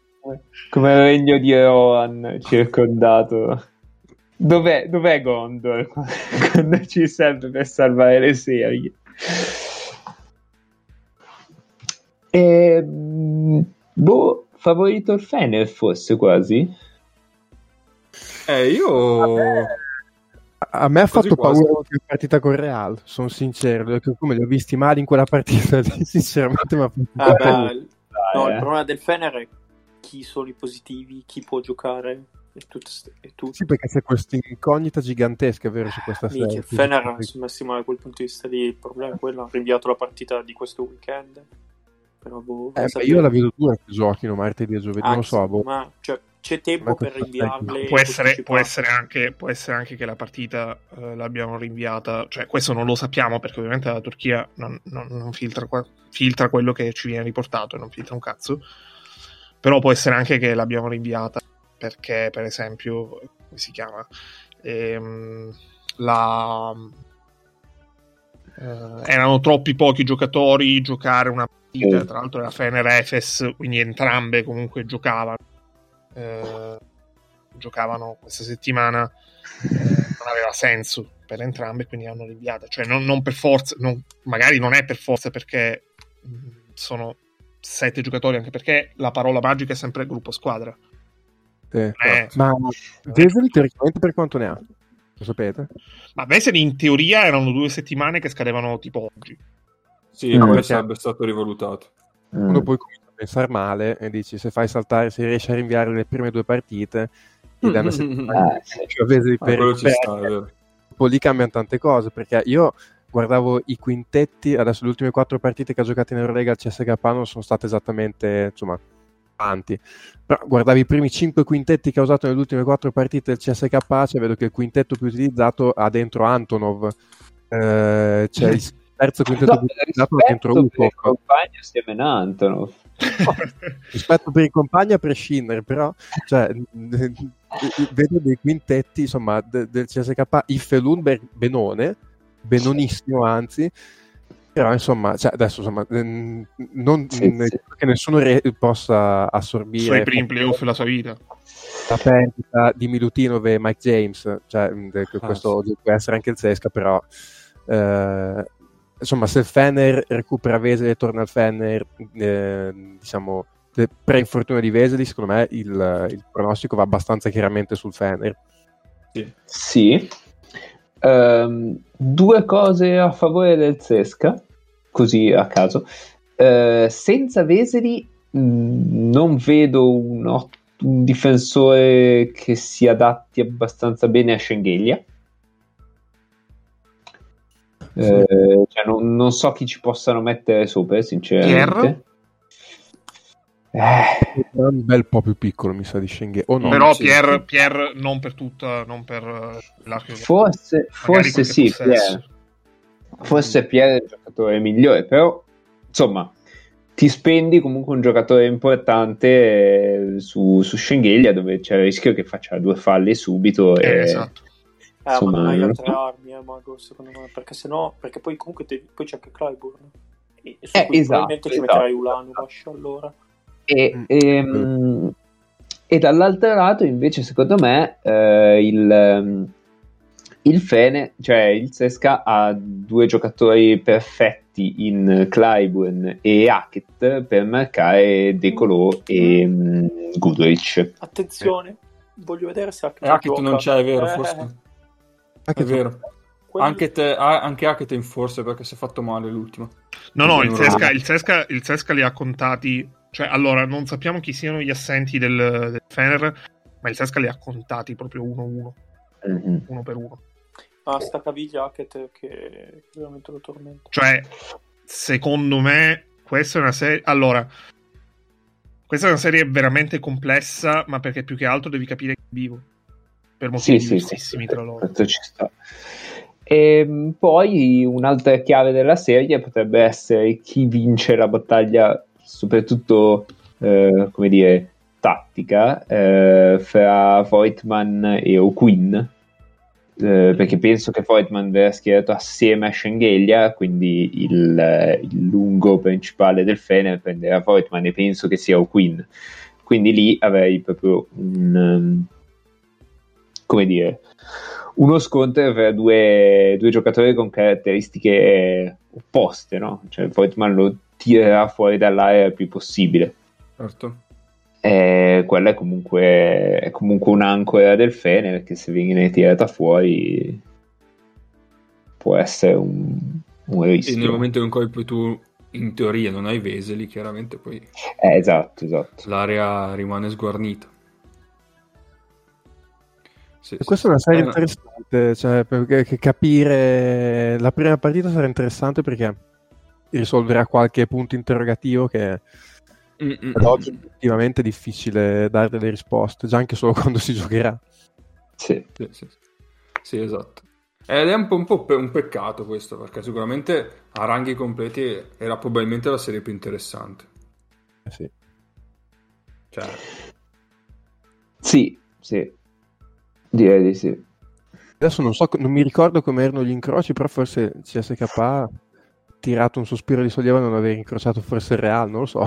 Eh, Il Real adesso mi sembra che sia un attimo in un momento di un po' di ripresa e Forse questo Fener che sen- senza Vese di... No, in realtà, in realtà il Sesca, una volta che era chiaro sarebbe finito secondo, il Real non l'avrebbe potuto perché Ah, il ok, Real, ok, ok. mh, Ok, sicuramente non sarebbe finito settimo. Ok, ok, infatti non mi ricordavo come erano gli accoppiamenti. Poi in realtà secondo me Sesca Real anche con questo Sesca in versione 10 piccoli indiani non era in teoria un brutto accoppiamento. Oh, questo Sesca. perché Real fa schifo, ma... Eh, anche. Cioè, allora, invertendo, ehm, invertendo le serie, le serie 2-7-3-6, Sì. quindi Derby Turco e Cesca Real, secondo me è abbastanza più indirizzata. Sono abbastanza più indirizzate entrambe. Mm. Per come sono adesso c'è molto più... Mm, vediamo che succede. Andiamo su FS Real, direi. Ah, andiamo su SF Real, tanto abbiamo Gancio, già eh, appunto... ci- Esatto, esatto, sfruttiamo il gancio. Eh, FS Real, che è una serie che eh, non lo so, forse cioè io ho sviluppato mm, un'intolleranza per vedere l'Efes perché proprio mi irrita l'Efes. Non- probabilmente è colpa di Ataman. E ehm, poi, vabbè, il Real, l'opinione su Real l'ha, l'ha già, l'ha già espressa abbondantemente Mago, che è pieno. E Sì, sì. lo dico per- dispiacendomi perché per esempio penso al di là al di là del fatto che secondo me c'è una tendenza a eh, ingigantire incredibilmente la stagione di Laso come se Laso fosse eh, un cretino che quest'anno diventa la prima mh, quest'anno è la prima volta che scopriamo che Laso è uno dei migliori allenatori della storia del basket europeo quando in realtà è dieci anni che ha vinto qualsiasi cosa abbia, abbia disputato l'ha fatto più di una volta tra No, l'altro. ma oltre a vincere, lui le volte che va in fondo con la propria squadra, va bene. Sì, non perde mai. non perde tipo mai una finale, tra l'altro. Eh, lui va cioè, se vai a prendere le competizioni dove non è arrivato in finale negli ultimi tipo, 4-5 anni ci saranno, se va bene, due Coppe del Re e forse una Final Four. Cioè, è spaventoso. E in tutto questo, eh, quindi nonostante comunque l'ASO massima stima, però anche meno. Cioè, eh, loro, diciamo, diciamocela tutta, loro hanno avuto un colpo di coda alla fine, perché sarebbe stato, al netto del fatto che sono stati veramente brutti, soprattutto dopo l'addio di Campazzo, sarebbe stato assurdo non vedere le playoff. L'ASO non credo avrebbe avuto grandi responsabilità da meritare una lapidazione in piazza, le responsabilità soprattutto le avrebbe avute chi ha costruito questo poster.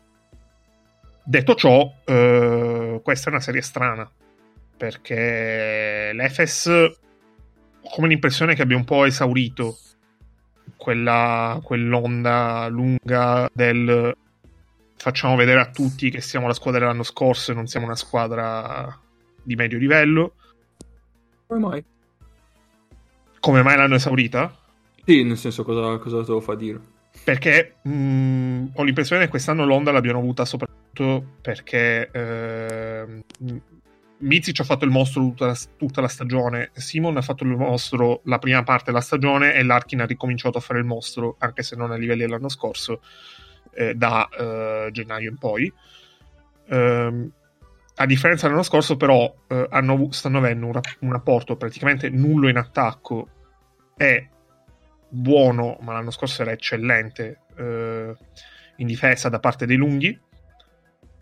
E ehm, anche per quei giocatori che oltre che sono comunque creatori di gioco e, o che comunque sono in grado di costruirsi eh, di generare dei punti da soli eh, stanno avendo molto poco eh, perché comunque Bobois sta facendo una stagione solida ma a parte Bobois eh, tipo Moerman, Sanderson eh, anche Singleton stesso. Singleton l'anno scorso ha fatto una grande stagione quest'anno non, se, se, tu non vai a controllare eh, tipo il roster sul sito dell'Eurolega non, probabilmente non ti rendi nemmeno conto che Singleton sta giocando per l'FS e queste cose in una serie possono emergere più con più facilità probabilmente rispetto che a uh, una gara secca in una Final Four. Io rimango dell'idea che giocatori come Singleton quelli che hai citato tu cioè vanno di pari passo col rendimento di, di Larkin soprattutto e di Mizic. Quindi adesso Però quest'anno non è successo, perché quest'anno eh, Micic è forse l'MVP della stagione, o se non è l'MVP è eh, uno dei tre migliori giocatori della stagione di Eurolega.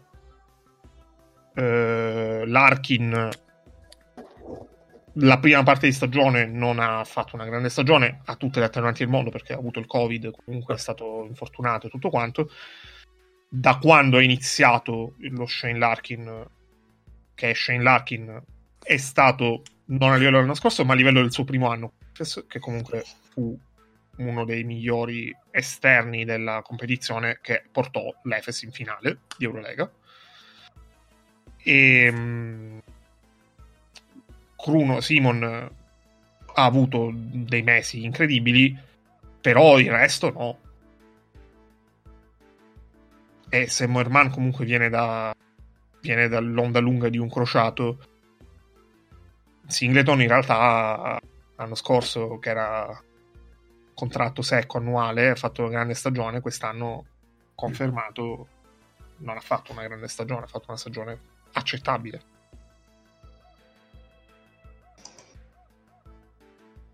Non lo so, cioè, Mm. non, non sono Detto ciò che probabilmente, probabilmente comunque per eliminare il Real questo basta. eh. Mm, io, io non ho capito perché dovrebbe esaurirsi la spinta che avevano per questo motivo, ma va bene. No, non, do- non è che dovrebbe essere... Allora, la spiego brevemente, è meglio, ci provo. Vai. Loro, allora, credo che eh, l'abbiano già esaurita, perché nelle ultime giornate mi hanno dato una sensazione comunque meno brillante. Eh, forse il loro picco l'hanno raggiunto troppo presto. E poi, siccome sono forti, comunque le hanno continuate a vincere tutte, anche praticamente alla fine, perché vabbè, l'ultima partita a Milano non conta niente, però quelle prima le avevano vinte. E infatti, per esempio, hanno buttato fuori Basconia, vincendo la partita eh, che hanno vinto al supplementare. E ehm, Vabbè, questa è gratuita, però. Eh. scusa, Ah, in una serie dove ehm, si preparano molto di più le singole partite, si lavorano sulle eh, difficoltà dell'avversario, mhm, eh, emergono, tendono ad emergere molto di più i punti deboli. Il fatto che comunque quest'anno questo Efes sia eh, una squadra che è in attacco al di fuori di mh, due strepitosi e straordinari creatori di gioco, eh, che però sono due, è eh, un eccellente giocatore che però mh, non è già un paio di mesi abbondanti che non è più ai livelli massimi toccati in questa stagione sono giocatori che non devi, fa- non devi avere non devi mh, non hai tanta fatica diciamo così a, ehm, a, a limitare a controllare e se poi penso per esempio al Real che adesso deve affrontare questa serie senza deck quindi con un- una grave perdita a livello di roster, eh, specialmente per quello che era stato il Real nelle ultime settimane. Diciamo che se Deck man- viene a mancare eh, e sono contro il Sesca, dove il Sesca ha Shengelia, è un conto. Se Deck mi viene a mancare sono contro eh, il l'Efes e l'Efes sta avendo questa stagione di eh, Morman, questa stagione di Singleton è un altro. Però, mh, allora, secondo me i creatori di gioco sono tre, soprattutto, cioè che uno è considerabile un creatore di gioco, eh, soprattutto perché gioca con uno o a volte tutte e due gli altri due. Vero, Quindi, però non eh, è, più, non è più a quei livelli, non è più a livello di quei due. Cioè, può ritornarci, però negli ultimi non due è o tre mesi non è. No, no, a livello di rendimento, a livello di rendimento. Cioè, una Bruno, squadra che ha un terzo creatore di gioco più forte di che uno Strav Simon. Nelle 8 ai playoff, Nelle, nelle 150 del vecchio continente. Cioè, allora, nelle 8 ai playoff, Eh, c'era Sesca. Sì, vabbè, il Sesca sano, il Sesca sano sì. Eh, Eh, No, beh, basta con Mike James. Beh, ti dirò Milano. Perché eh, uno del- il creatore del gioco numero uno di Milano Milano creatore di No, gioco un tre a Milano. po', mi salti un po'. È Mago che sta, questo è Mago che sta mutando Ennio perché non vuole sentire Delaney. Esatto. No, no, non dirò di lei. Infatti, il terzo, i tre di Milano sono eh, Heinz, Rodriguez e Shields in ordine. No, dai, Shields no. Beh, sì, Ma anche Heinz. Cioè, No. Heinz è Heinz- atipico. Ovviamente non è sullo stesso. Io ti dico tre Heinz- di alto livello. Il- tu, mi hai detto, tu mi hai chiesto il terzo creatore di gioco ad alto Eh. livello. Ovviamente Heinz e Rodriguez non sono a livello di Larkin e Micic e sono sotto. Secondo me, secondo me Rodriguez su, su un minutaggio ridotto è a livello di Larkin e Mizic. Eh, io non credo che Heinz sia un, un creatore di gioco. In questa stagione, però, lo è, lo lo è diventa- lo è stato. Eh, Se dobbiamo basarci su questa stagione, sì. Beh, sì. Milano è sopravvissuta Aspetta, i momenti della stagione in cui crea Heinz? quanti Cioè- possessi di Milano quanti possessi di Milano nascono da ehm, Heinz che distribuisce e genera le situazioni di vantaggio anche col fatto che si porta eh, porta fuori il suo marcatore diretto e quindi crea molti più spazi in area No, non genera situazioni di vantaggio. Cioè, Heinz, cioè, l'utilizzo di Heinz da palleggiatore è eh, per impedire a impedire di pressare a, Il portatore. esatto, impedire di pressare sul portatore di palla e B non sprecare dei giocatori di uno contro uno come Mizic, come Panther, come lo stesso Shields a portare su palla ma farli uscire da dei blocchi. Sì. Eh, eh, però non è che crea un vantaggio Heinz. Cioè, non è un, non è un creatore di gioco in quel non senso. no no ok ma infatti ti infatti no, ti sto dicendo che è lo stesso tipo ti sto dicendo tu il discorso di partenza tuo era nato un terzo creatore Eh, nel momento in Heinz non cui crea. i primi due creatore e generatore i primi due nel caso di Milano sono quei due ovviamente in questo, nel caso di Milano è un caso anomalo rispetto a quella che è quella che è la struttura non classica però ehm, il riferimento delle altre squadre specialmente di quelle che con Milano sono ai playoff. Per me Shields in questo caso nel momento in cui per Milano considero quei due Shields è un terzo a livello di ehm, di Simon. Non so, per me è un finalizzato. non era, era, era il- la considerazione su Heinz creatore eh, era una considerazione che nasceva a margine ovviamente da, eh, dal discorso che tu facevi sul, sul creatore sul, sul terzo. E, Heinz è vero che comunque il numero cioè è un, un tipo è un concetto diverso quello che è legato ad Heinz ma secondo me è anche vero che è un concetto che quando io penso a delle situazioni generate che nascono da Heinz, che- da possessi che si aprono con, eh, iniziative di Heinz, sono situazioni che sono state tra le migliori di Milano. Tornando all'Efes, eh, secondo me, in- no. I, Sì. i possessi in cui Heinz crea un vantaggio per Milano Mm. sono boh, tipo un decimo dei possessi in cui uno Simon crea un vantaggio. questo è verissimo. Eh, cioè, Però il allora, rapporto, non è, il rapporto non è un decimo se parliamo di Shields e e Simon. Ma Shields secondo me è un finalizzatore. Cioè. d'accordo. Mm. Shields non genera mai... È, già, è già un discorso diverso comunque.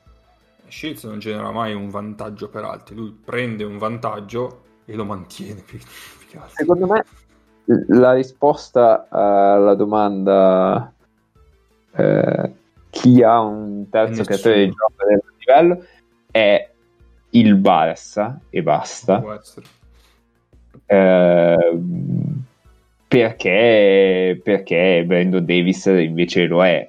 Nel senso, Sì. Brandon Davis è un giocatore che quando blocca crea degli spazi per cui poi aprendosi eh, serve palloni sui tagli e, e- e si genera quegli spazi lì. Però è il terzo, nel senso sta dietro a, a Calate, Semirtic e volendo anche a Brines che nel momento, o, o Kuric, che nel momento in cui girano sui blocchi creano tipo delle voragini in cui vengono risucchiati i difensori avversari e quindi poi però mh, non lo so secondo me che uno va, va più che bene per fare per giocare molto spesso off the ball e poi attaccare il pick and roll quando arriva magari Quando finisce o comunque quando, quando riceve con un vantaggio. Ehm, secondo me l'unico problema dell'Efes sono A le rotazioni di Ataman che sta già iniziando a stare in modo terribile quindi c'è, c'è questo James Anderson che ve- so già che si dovrà preparare a un- una partita da 12 minuti, una da 5, eccetera, eccetera. E, e poi Dunston. Io non so in che stato sia Dunston, cioè mi sembra un evidente calo proprio quest'anno, durante tutto l'anno, in un evidente calo fisico quando deve chiudere il ferro. Beh, già l'anno Eh. scorso comunque non è che dava segni Sì, esatto. positivi, diciamo. Mi sembra che rispetto a uno o due anni fa, insomma, al miglior Dunston arrivi con una frazione di secondo in ritardo quando deve aiutare, con una frazione di secondo in ritardo quando deve rollare. Boh, non lo vedo benissimo. E c'è da dire che potrebbe essere contro Tavares, ehm, Mm. quindi... Contro Tavares, contro Garuba. Ma contro Garuba secondo me è già un po' diverso perché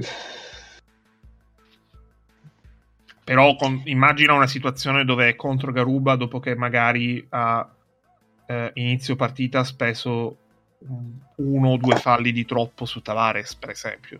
Cioè, già diverso. Tompkins non c'è, vero? Infortunato. Ah, non c'è. Stavo per dire, Tompkins magari usato da 5 creerebbe ancora più No, no, Tompkins non credo. Le ultime non ha giocato. Niente. Ok. Randolph è, è morto pure lui, vero? Randolph Le è ultime, le ultime partite, la rotazione dei lunghi del Reale è stata Tavares, Taius, Vukcevic, Garuba. Vukcevic che tra l'altro non credo sia per l'Eurolega. No? povero Real, cazzo. Eh, eh, no. Sfiga. Peccato per che vado a vedere. Boh, io vedendola così, Da 18 ve- anni. vedendola così mi sembra che l'Efes abbia più talento sugli esterni. Mm, Eh, sì, sono d'accordo. Ed è sotto. No, no, Tompkins eh, è vivo, eh. ha giocato stasera Ah, c'è 13, mi- 13 minuti, 13-14 Ok, ok. minuti con la Juventus. Se Tompkins c'è, allora E secondo me infatti non ha for- giocato Vukcevic. forse pareggi sotto, però mm, non lo so. Nel senso che i possessi che ricevono i lunghi del, del Real sono mm, qualitativamente, cioè come vantaggio che ottengono ogni volta che ricevono, molto inferiore rispetto ai possessi che giocano i lunghi del, dell'Efes, in cui sostanzialmente si devono aprire, tirare o rollare, ricevere una palla e, e fare un palleggio. Ecco. Alla fine io mi sento di dire che questa serie qua va dove, cioè, dove va il pick and roll, nel senso se il Real riesce a Sì. difendere il pick and roll del, del- dell'Efes, che credo sia la squadra che lo usa di più in assoluto, secondo me ha una chance reale di vincere la serie. Questo Eh, te lo però- dico subito. però mh, non eh, chi- tu alla fine eh, su quei pick and roll li creano come dicevamo prima no? Larkin, Mizic e, e Simon. Io adesso mi immagino che Jeff Taylor lo vedremo su difendere sui pick and roll e poi dopo però comincia ad avere la Provittola, Coser, Alusen non so, probabilmente a Balde lo vedremo difendere sui pick and roll Sì. vedrei, vedrei probabilmente Taylor a Balde e, e un terzo cioè, secondo me passa molto da lì. Allora, Allora, l'Efes... mezzo nel pick and roll eh, giocato da Mizic e Larkin eh, non lo so se sia un bene Mm. Non so neanche quanto eventualmente Real possa, però ecco, non è così semplice farlo con Mizic e Larkin, cioè dire vi spingo dentro verso l'area, magari vi concedo qualcosa, mi metto il treno e vi butto dentro l'area, però è parecchio rischioso con quel tipo di attaccanti lì. Sì. Allora, l'Efes è primo ovviamente per frequenza di pick and roll giocati dagli handler, 20%, e ha anche il miglior eh, punti per possesso, che è 1,06 su una media di 0,90. Ecco, E c'avevo anche i numerelli. Aspetta, eh. Ma mentre tu cerchi, io sarei curioso di vedere se Musa è vivo. no Eh, Zana Mu- perché se no, tipo con Torbalde sarebbe stato interessante vederlo.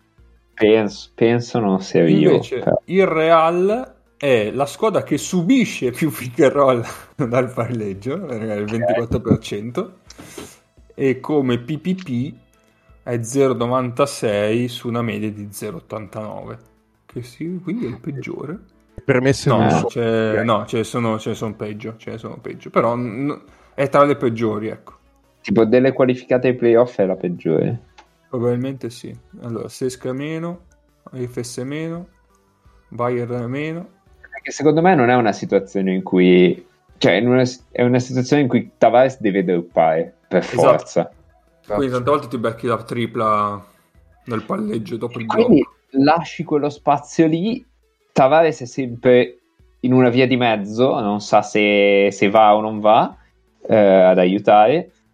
Co- con Plyce c'è il rischio Plyce è vivo tra l'altro non lo so. Vabbè con Plyce e Sandy c'è il rischio che questi si aprano Sì, Plyce forse una delle ultime partite E- che aveva messo il naso dentro. e Plyce, Plyce nelle ultime quattro partite eh, di Eurolega, sì, anzi ultime cinque giornate, sì. ha nell'ordine eh, 4 minuti e 23, 8 minuti e 26, 3 minuti e 43, non ha referto 22 e 42 nell'ultima, quella che non contava nulla contro Milano. Quindi Ecco. forse è vivo, o Ma forse chi lo sa? non possiamo saperlo. ecco. E dall'altro lato, secondo me, il, ehm, il Real non ha il personale dal punto di vista di qualità e talento degli handler sul pick and roll per levare dalla partita Shanley o Price, eh, che- che sia uno o sia l'altro. Cioè che sono due che chiaramente possono farti male in attacco, soprattutto Shanley, perché ha due mani notevoli Educato. però dovresti levare dalla partita nell'altra metà campo perché ha due piedi che ehm, poverino sono stati cementati da piccolo come Obelix è caduto nel calderone della pozione lui è caduto in un calderone di cemento da piccolo in una betoniera e quindi c'è quel problema lì Mm-mm-mm. Per concludere un attimo il discorso numerelli, poi sì. eh, da quando l'Arkin è tornato, diciamo, bene o male sul suo livello, da quando Walter se n'è andato. Quindi dalla partita 17 alla partita 34, l'Arkin ha 1,26 di punti per possesso su pick and roll giocati. Perché? Ha aumentato 1,26 sì perché ma come 1,26 perché tira col 48% da 3 punti dopo aver preso il blocco capito e quando No. tu droppi con Tavares Scusa, ma 1,26 è una roba. eh perché se tu conti tutte quelle triple lì eh, lievita subito No, chiaro, chiaro. E il problema è appunto che con Tavares chiaramente droppi, quindi quello spazio o glielo togli facendo passare il bloccante, eh, cioè facendo in modo che il bloccante passi sopra quel blocco. Il Oh, eh, difensore. Sì, il difensore scusate, per- scusa, non so cosa ho detto, vabbè, comunque era... Sì, sì, sì. Spero sia stato chiaro. Se no, fa male, Mm. fa male, fa male. Quindi niente, per il discorso che faceva, di cui ero dubbioso ricordo quanto diceva Ennio per quello. Cioè, è vero che magari, a parte che mh, è difficile forse trovare una squadra che arrivi in forma ai playoff in questo momento, perché la stagione è stata estenuante. Era la prima volta che giocavano 34 partite, perché alla Beh, fine l'anno scorso... Chi è la migliore squadra che arriva ai playoff? Cioè, la squadra che arriva meglio ai playoff. Ah, fammi, fammi finire. E Sì, quindi, scusa. cioè, no, no, figurati, dopo si può rispondere. E... Cioè, è difficile trovare una squadra che è arrivata in forma ai playoff perché tutte, bene o male, qualche partita nell'ultimo periodo l'hanno persa. Proprio per la stagione estenuante. L'Efes anche, però, mh, da dire che il picco è passato, sono tornati normali, boh, per me ce ne passa. Per quanto riguarda la tua domanda, mm, E se ma fosse il probabilmente Bayern? il Barça. No, e se fosse il Bayern? Me il Bayern sembra che diventa abbastanza di merda e la tirata che fanno Trinchiere e Baiese alla Lega qualche giorno sì, fa quella è una sbroccata. in quella direzione lì è perché se te sei in palla te ne sbatti i coglioni di giocare una partita contro Göttingen o contro chi è che dovevano giocare cioè nel senso Sì, sì. Sì, sì. Poi è vero che loro cioè, rischiavano di dover giocare due partite in due giorni perché era la Coppa di Germania però a me il Bayern sembra abbastanza cioè e, mh, eh, eh, come dicevo anche l'ultima volta che ne avevamo parlato niente, cioè, non per togliergli qualcosa però sono arrivati veramente boccheggiando sono riusciti a entrare facendo un paio di vittorie tirate veramente per i capelli e poi ho Que- mh, questa, questa io l'avevo detta comunque. Un mese e mezzo. eh, davate il Bayern Poi- dentro sicuro. Occhio perché comunque non avevano un calendario semplice, eccetera, eccetera. Sì, sì. Secondo me sono Barça e poi Efes, le due che arrivano meglio. Sì. Anche secondo me. Sì, sì. Bene, già che parlavamo di Bayern, andiamo all'ultima serie, quindi, che è Milano-Bayern, appunto.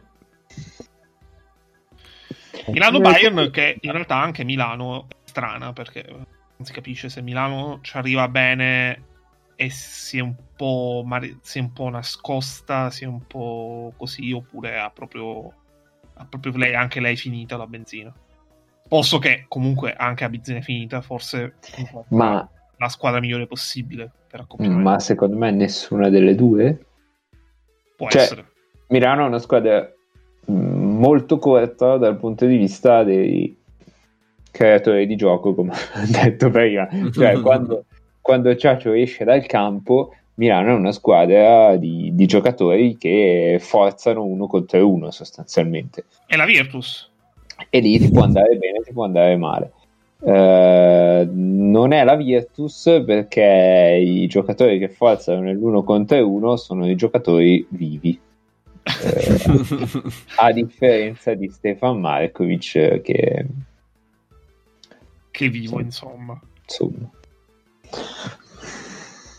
ma allora le due partite Milano-Bayern secondo me mm, non, sono- fanno tanto Esatto. testo nel senso che una era tipo la prima partita in assoluto ed è finita un po' modo rubata proprio. Esatto.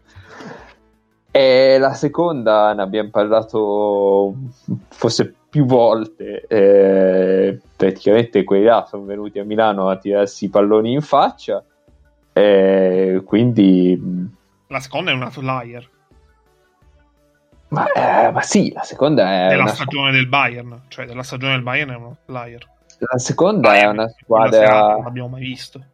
Esatto, sì, sì, sì. È una partita la più classica delle partite iniziata storta e È finita peggio. Insomma, sì, non, non per motivi tecnici direi, cioè una partita in cui perdi 10 palloni in contropiede perché, perché passi la palla alla gente sulle tribune, eh, che non è una, come dire, non è una diretta conseguenza della qualità dei giocatori, perché, perché i giocatori del Bayern sono giocatori che sanno passare la palla in contropiede e anzi si trovano piuttosto bene. Ehm, Al- Io aggiungo vai. un paio di- Allora, per convenzione, la serie quarta contro quinta dovrebbe in teoria essere la più equilibrata perché eh, Sì. sono le squadre più vicine tra loro. Ed effettivamente, se noi andiamo a vedere il record, Milano e Bayern hanno vinto lo stesso numero di partite e sono le Sì. uniche squadre che si affrontano che hanno vinto lo stesso numero di partite. Fermo restando che se io penso alla stagione di Eurolega non mi sembra vero che eh, Milano e Bayern abbiano vinto lo stesso numero di partite, men che mai eh, che si affrontano in una serie playoff e quindi una tra Milano e Bayern giocherà la Final Four di Eurolega. E ehm, la, la cons- questa è una serie che mi sembra molto cammini su un confine molto sottile tra eh, una vittoria anche abbastanza netta di Milano che forse potrebbe anche essere la più netta tra le quattro serie che questo non significa necessariamente un 3-0 Mm, significa per me una vittoria netta in una serie playoff è quando al di là del risultato finale eh, la squadra ehm, la squadra come si chiama? La squadra eh, che perde la serie non ha mai veramente avuto non ha proprio mai nemmeno per un secondo avuto la possibilità di vincere la serie.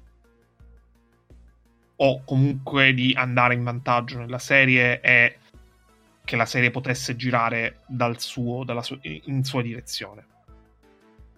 Eh, oppure una serie lunga che quindi va alla quinta eh, dove eh, beh, chi, la prima che sta in piedi e eh, in questo caso eh, questa è una bella domanda perché eh, di Milano non è chiaro eh, chi sta in piedi chi se effettivamente Milano può permettersi una serie lunga perché non, non abbiamo capito forse bene se Milano sta bene, se Milano non sta bene. Cosa? Attenzione, Eh, eh, mi travesto da Paolo un secondo. Ma non vuol dire una minchia sta roba. No, No, io dico cioè- attenzione che in gara 5 potrebbero esserci dei tifosi a Milano e qui il fattore campo. Eh, sì. No, allora la, la- la spiego meglio un attimo. Mi dica perché mm, non sto capendo. Allora, mh, Milano e Bayern sono due squadre che potrebbero trovarsi bene eh, a giocare eh, tra di loro in una serie perché eh, per certi versi non sono così tante le cose che possono permettere a una di avere un netto vantaggio sull'altra. Nel parlare delle altre tre, noi abbiamo più volte detto perché quella che in teoria parte eh, eh, sfavorita può sperare di allungare la serie. Fermo restando che comunque abbiamo dato. Siamo, era- siamo stati molto ottimisti eh, sulle chance di, ehm, sia del Fenerbahce che del Real Madrid. Pensando a. mm, Sul cioè, Real ne- neanche tanto, però vabbè. però sì, cioè, E- e f- vabbè, il Fenerbahce è la favorita della serie. Per me. Però, vai. sì, dobbiamo vedere co- co- Vai, quanti vai, se vai, ne vai. presentano a Mosca, però sì, ok. Secondo me, mh, questa serie, la serie di Milano, è una serie che eh, cammina su un, un confine dove da un lato c'è eh, una vittoria netta dell'Olimpia, ma proprio netta, e eh, una serie che invece si allunga con anche partite strane, tipo eh, il Bayern che vince gara 1, eh, Milano che poi rimonta, va sul 2-1, cioè proprio un- uno svolgimento strano, abbastanza in- non dici, preventivabile. vedi- non vedi l'opzione di un Bayer che vince abbastanza nettamente la serie. No, questo no. Ma, boh, vabbè. Ma io credo che, nel No, senso, non so perché, ma va- vai, Nick. nel senso, alla fine sono Aspetta, squadre- aspetta, mi, mi spiego. Perché non riesco a vedere ehm, dei, de- delle, delle situazioni in cui eh, il Bayern può ripetutamente eh, avere un vantaggio continuo eh, su Milano, che è una cosa che è necessaria ovviamente per vincere nettamente una serie. No, sì, non, non ho capito perché dovrebbe la- le partite dovrebbero essere strane o cose No, strano è lo svolgimento, perché cioè, una, serie, una serie quando è fo- in questo formato, che si giocano due partite su un campo, due partite su un altro, in, genera- in genere o va tipo 1-1, cioè no- e raramente succede che eh, prima vince quella in trasferta, tipo le prime tre partite vincono le tre squadre fuori, cioè proprio a livello di, di svolgimento eh, del punteggio della serie. Non è partita strana perché, cioè, no- non sarebbe una serie strana necessariamente perché prima vince una e poi vince l'altra, perché è una serie, una serie playoff succede che prima vince una e poi vince l'altra. E l'andamento del punteggio, mi riferivo in quello come stranezza. Proprio perché sono due squadre che eh, ogni partita veramente, cioè, su questo confine, se non si verificano quelle situazioni per cui Milano può avere un vantaggio continuo e ripetuto sul Bayern, ogni partita può vincere letteralmente chiunque. Eh, cioè, Vai, secondo Nico, me vai, ci vai, sta- vai. Sì. Ci sta che sono due squadre, adesso ditemi magari anche voi che magari che, l'avete, che ovviamente vedete più Milano, però sono due squadre che per certi versi, proprio come stile di gioco, un pochino si assomigliano. Poi hanno delle differenze, nel senso, secondo me sotto Milano, eh, tipo Heinz, eh, Heinz Lidei è una coppia che il Bayern non ha, però Mm. probabilmente eh, Baldwin ehm, Witherbeb è una coppia che non è che Milano non ha, però probabilmente due, due, tipo, due giocatori così, due creatori così non ce li ha, perché comunque è vero, c'è, c'è Dileni che però mh, forse crea più per sé che per gli altri, mh, tornando al discorso di creazione di prima. Quello che mi viene Eh, da pensare... Diciamo, diciamo che Dileni eh, prende da un lato il, nel calderone delle divinità, dall'altro nel calderone degli animali e crea eh, delle unioni di questi due. No, giustappone un elemento di un calderone, un, un elemento di un altro e crea in questo modo qua. ma- Cioè, secondo me, in sta serie qua, l'idea per me potrebbe avere un ruolo pesante perché io non, Eh, non so esatto. chi lo prende del Bayern. il Ci Bayern sta. non ha nessuno Sì, sì, mancava, cioè ci metti James Gist Eh, esatto. eh. Ci metti Zipser, forse Eh. è il difensore Mm. migliore che hanno su, sugli dei. Allora, Sì, il È forse il migliore che hanno, però, però Zipser ti serve tanto anche di là. E se Zipser è costretto a spendersi tanto in difesa sugli dei, Vabbè, ma di là deve sta fermo. Eh. Esatto, sono d'accordo. però più che altro che difesa del post contro gli dei Esatto, è quello che mi preoccupa. Perché va bene, lo può seguire fuori, però de sotto fa più fatica.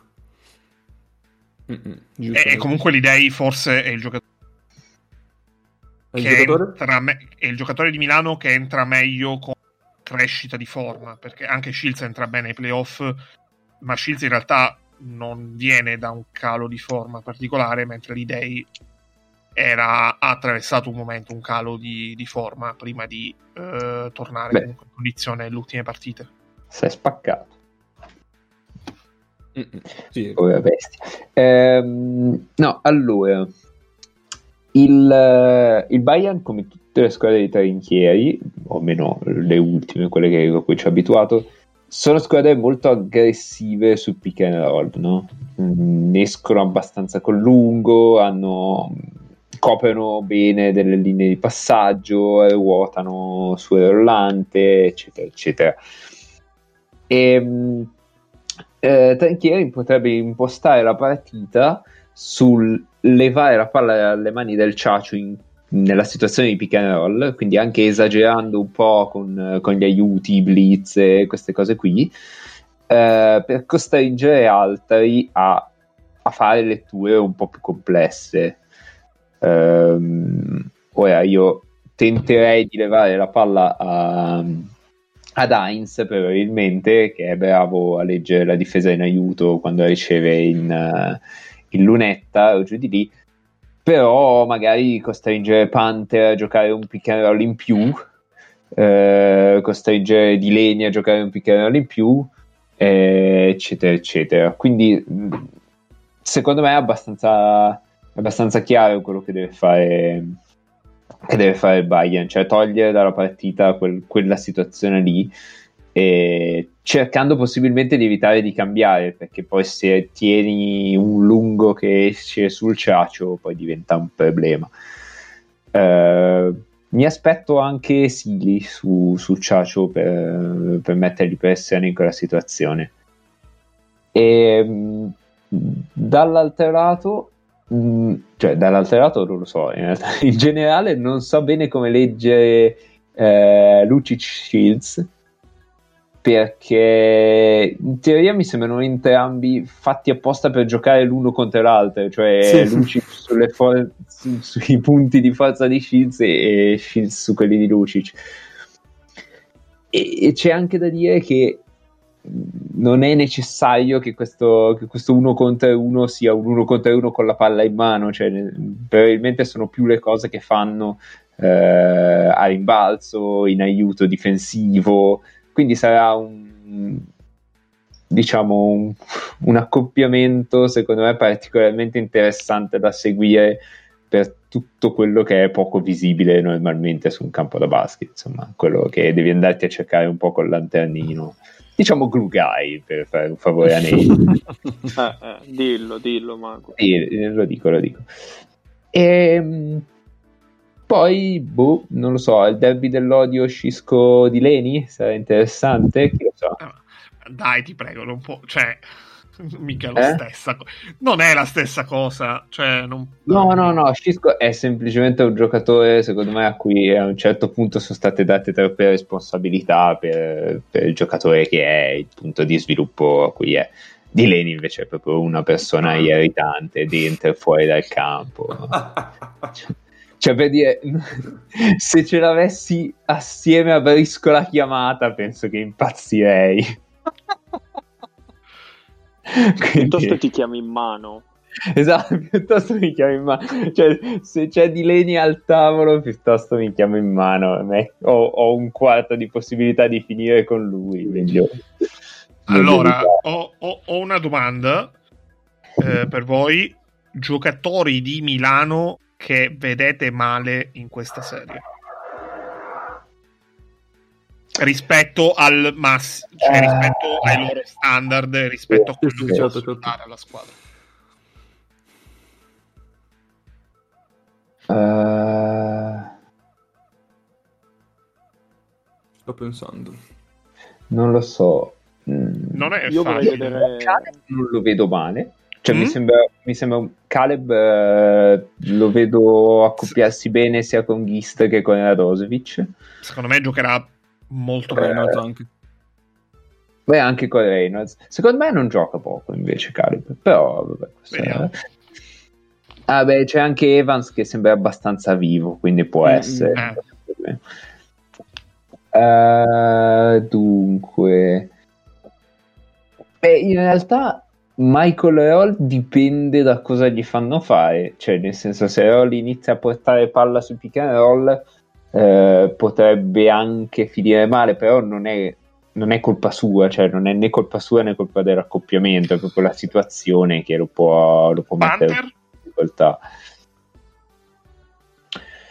Panther secondo me ha un talento tale per cui cioè, Qualcosa o- che va sempre. O, l'aspetto speso anche in difesa. che ha il suo passo, il suo però mi viene anche difficile immaginarne uno.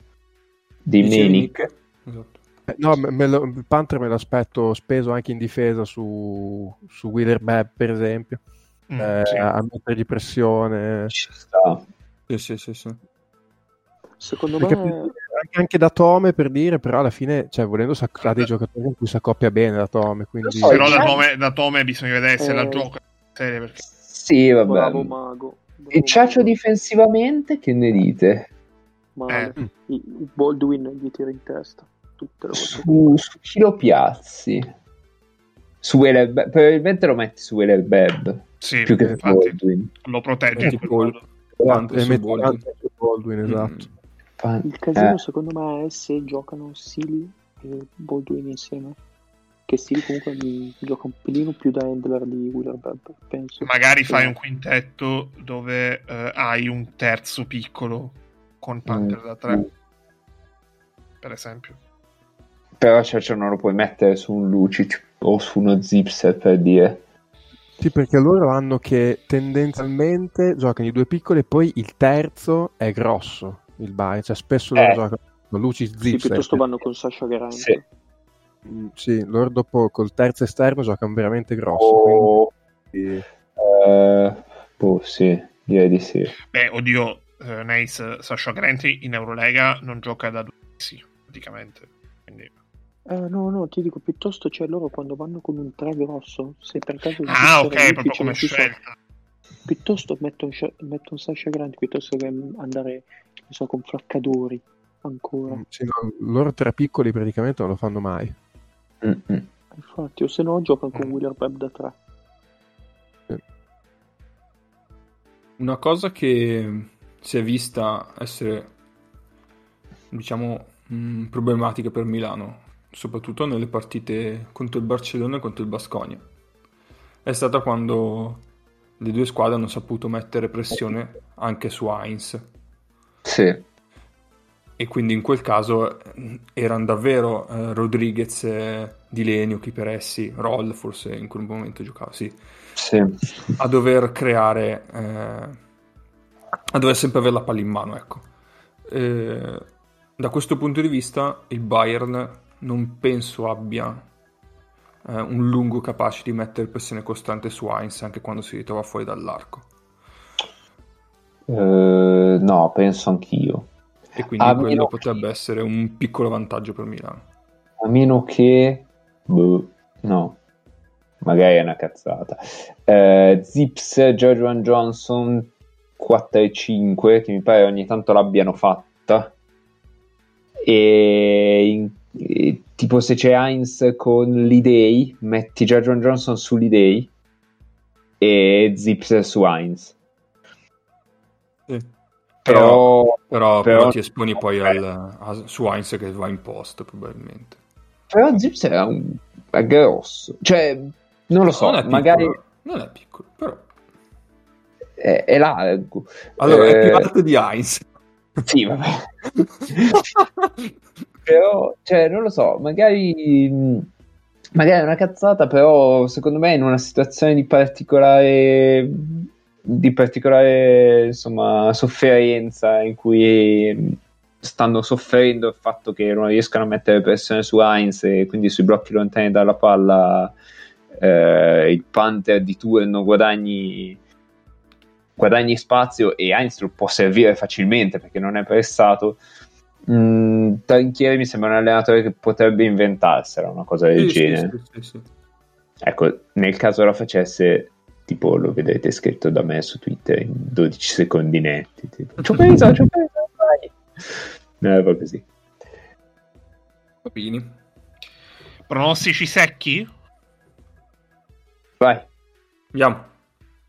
Allora, eh, dico le serie e voi dite faccio il punteggio. Mhm. Allora, Barcello- Esatto, Barcellona-Zenit. 3-1. 3-0. Ma sì, dai, 3-1 anch'io dico. 3-0. Una eh, Kevin eh, la poi. Esatto, anch'io, anch'io dico 3-1. Eh, seguiamo l'ordine K, quindi Sesca Fener. Ah, questa è tosta. Eh, uh, 2-3 Fener. 2-3 Fener. Mi, mi accodo. Ah, dai, faccio il russo. Eh, 3-2. 3-1 le due? 3-1? Ace. Sì. Ok. Eh, anch'io faccio il. eh, No, io invece vado controcorrente e dico eh, 3-0 Fener. Perché Tosto. secondo me il Fener. Cioè, voglio rischiare, ecco. Ok. Se il Un rischio Fener. calcolato perché non perdi niente. Bravo Ennio, mi piace. Esatto, se il Fener sono. ehm, come si chiama? Sono. Sono abbastanza sani eh, lato Covid, cioè non hanno perso nessun grosso nome. Eh, per il Covid può anche finire 0-3. Quindi il mio 0-3 è un 0-3 con asterisco, però lo, cioè, mi Vabbè. butto senza paura. Efes Real. 3-0. 3-0 Efes. Sì, anch'io. Cappe, io e te mi sa che parliamo troppo di Eurolega e ci ritroviamo con le stesse idee. Voi parlate troppo di Eurolega, parlate troppo di Inter, dovete trovarvi un argomento di cui eh, parlate solo con altre persone. Ciclismo e Biathlon. Io mi gioco un- una gara 5 in stasera, 3-2 Efes. Mm, bello. Sai Ok. che sono... Allora, sono tentato anch'io di giocarmi gara 5, però ho la sensazione che eh, molti del Real non ci arrivano. Gara 5 e quindi anche, anche io vado come Nace sul 3-1 Efes. Però Cioè, il non ci Real... arrivano nel senso che muoiono per Esatto. europei, eh. Esatto. Speriamo Però- sia- Però Eh, qui aggiungo, aggiungo una, una bold prediction e dico che il Real vince gara 1. Ok. Eh, Milano-Bayern. Eh, 3-0 Bayern. perché- 3 a 1 Milano. no, sì, 3... io 3-2 Mi- Milano. Anch'io, Milano in 5, anch'io. Sì, Milano in 5. Eh, mi espongo anche qui, Milano in 3. Ok. Va bene. Va bene, va bene, va bene. Allora, Quindi, quindi questi ci verrete a prendere in giro esattamente come ci prenderete in giro per gli Under ogni Over. settimana. beh. Eh, No, per gli. Under Over che però Ah. di cui parleremo Gedovic, non oggi. Gedovic non c'è, vero? No, Ufficiale. io non lo, non lo considero. Cioè, non Ok. credo proprio. Poi magari fa il ritorno in campo all'improvviso come Willis Reed eh, la finale NBA del 70, però No, eh, anche come, come, come Nate Walters. tra l'altro Willis Reed Vabbè. Va Ok. bene, nel, nel frattempo noi ci salutiamo e ci diamo appuntamento a Willis Reed. Willis Reed vi segnalo che è ancora vivo. Nel caso in cui avevate il dubbio, E, però è ancora vivo. e udite, udite, ha sposato Carla Ferracci. Eh, Va bene. sto cercando come si chiama la moglie di Willis Reed, ma non credo che Wikipedia abbia questa informazione. Carla Eh, non so, non so. Ci sentiamo settimana prossima, godetevi i playoff e niente, basta. Ciao. Magari da un momento all'altro a fare qualcosa su, su Telegram live, magari no, però non vi diamo preavviso stavolta. Si chiama Gail Kennedy. Ok. Che non è Oh, l'inglesizzazione non è l'inglesizzazione di Carla Fracci, quindi possiamo dire che sono due persone diverse. Eh, sai che non lo so. Adesso vediamo.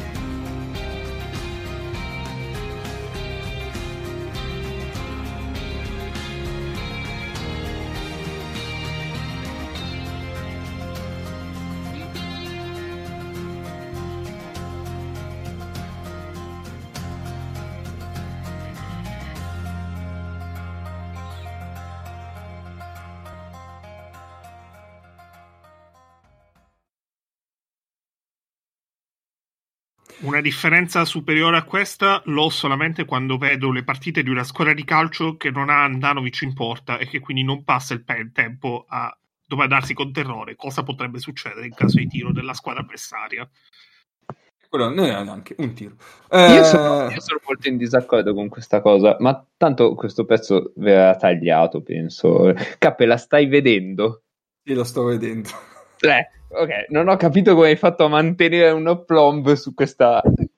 Ho fatto, ho fatto il pugnetto e basta. Ho fatto il pugnetto e basta. Eh, io, io la plomb l'ho mantenuto parlando di Andanovic controllando, controllandomi. su questa saboggia al volo col piede in teoria debole Eh, eh sì. di, Io invece non l'ho contenuta. Io non l'ho contenuta perché avevo il, tanto avevo il muto e quindi Ecco. vado bene così. Eriksen non ha giocato a Biella, quindi basta. Beh, però fa parte, però fa parte della mia squadra, attenzione. quindi. Poi, poi, poi, poi. Torniamo a noi, torniamo a noi. Un nonno, un nonno alessandrino, sai. Questo la metto in fondo, questo pezzo qua.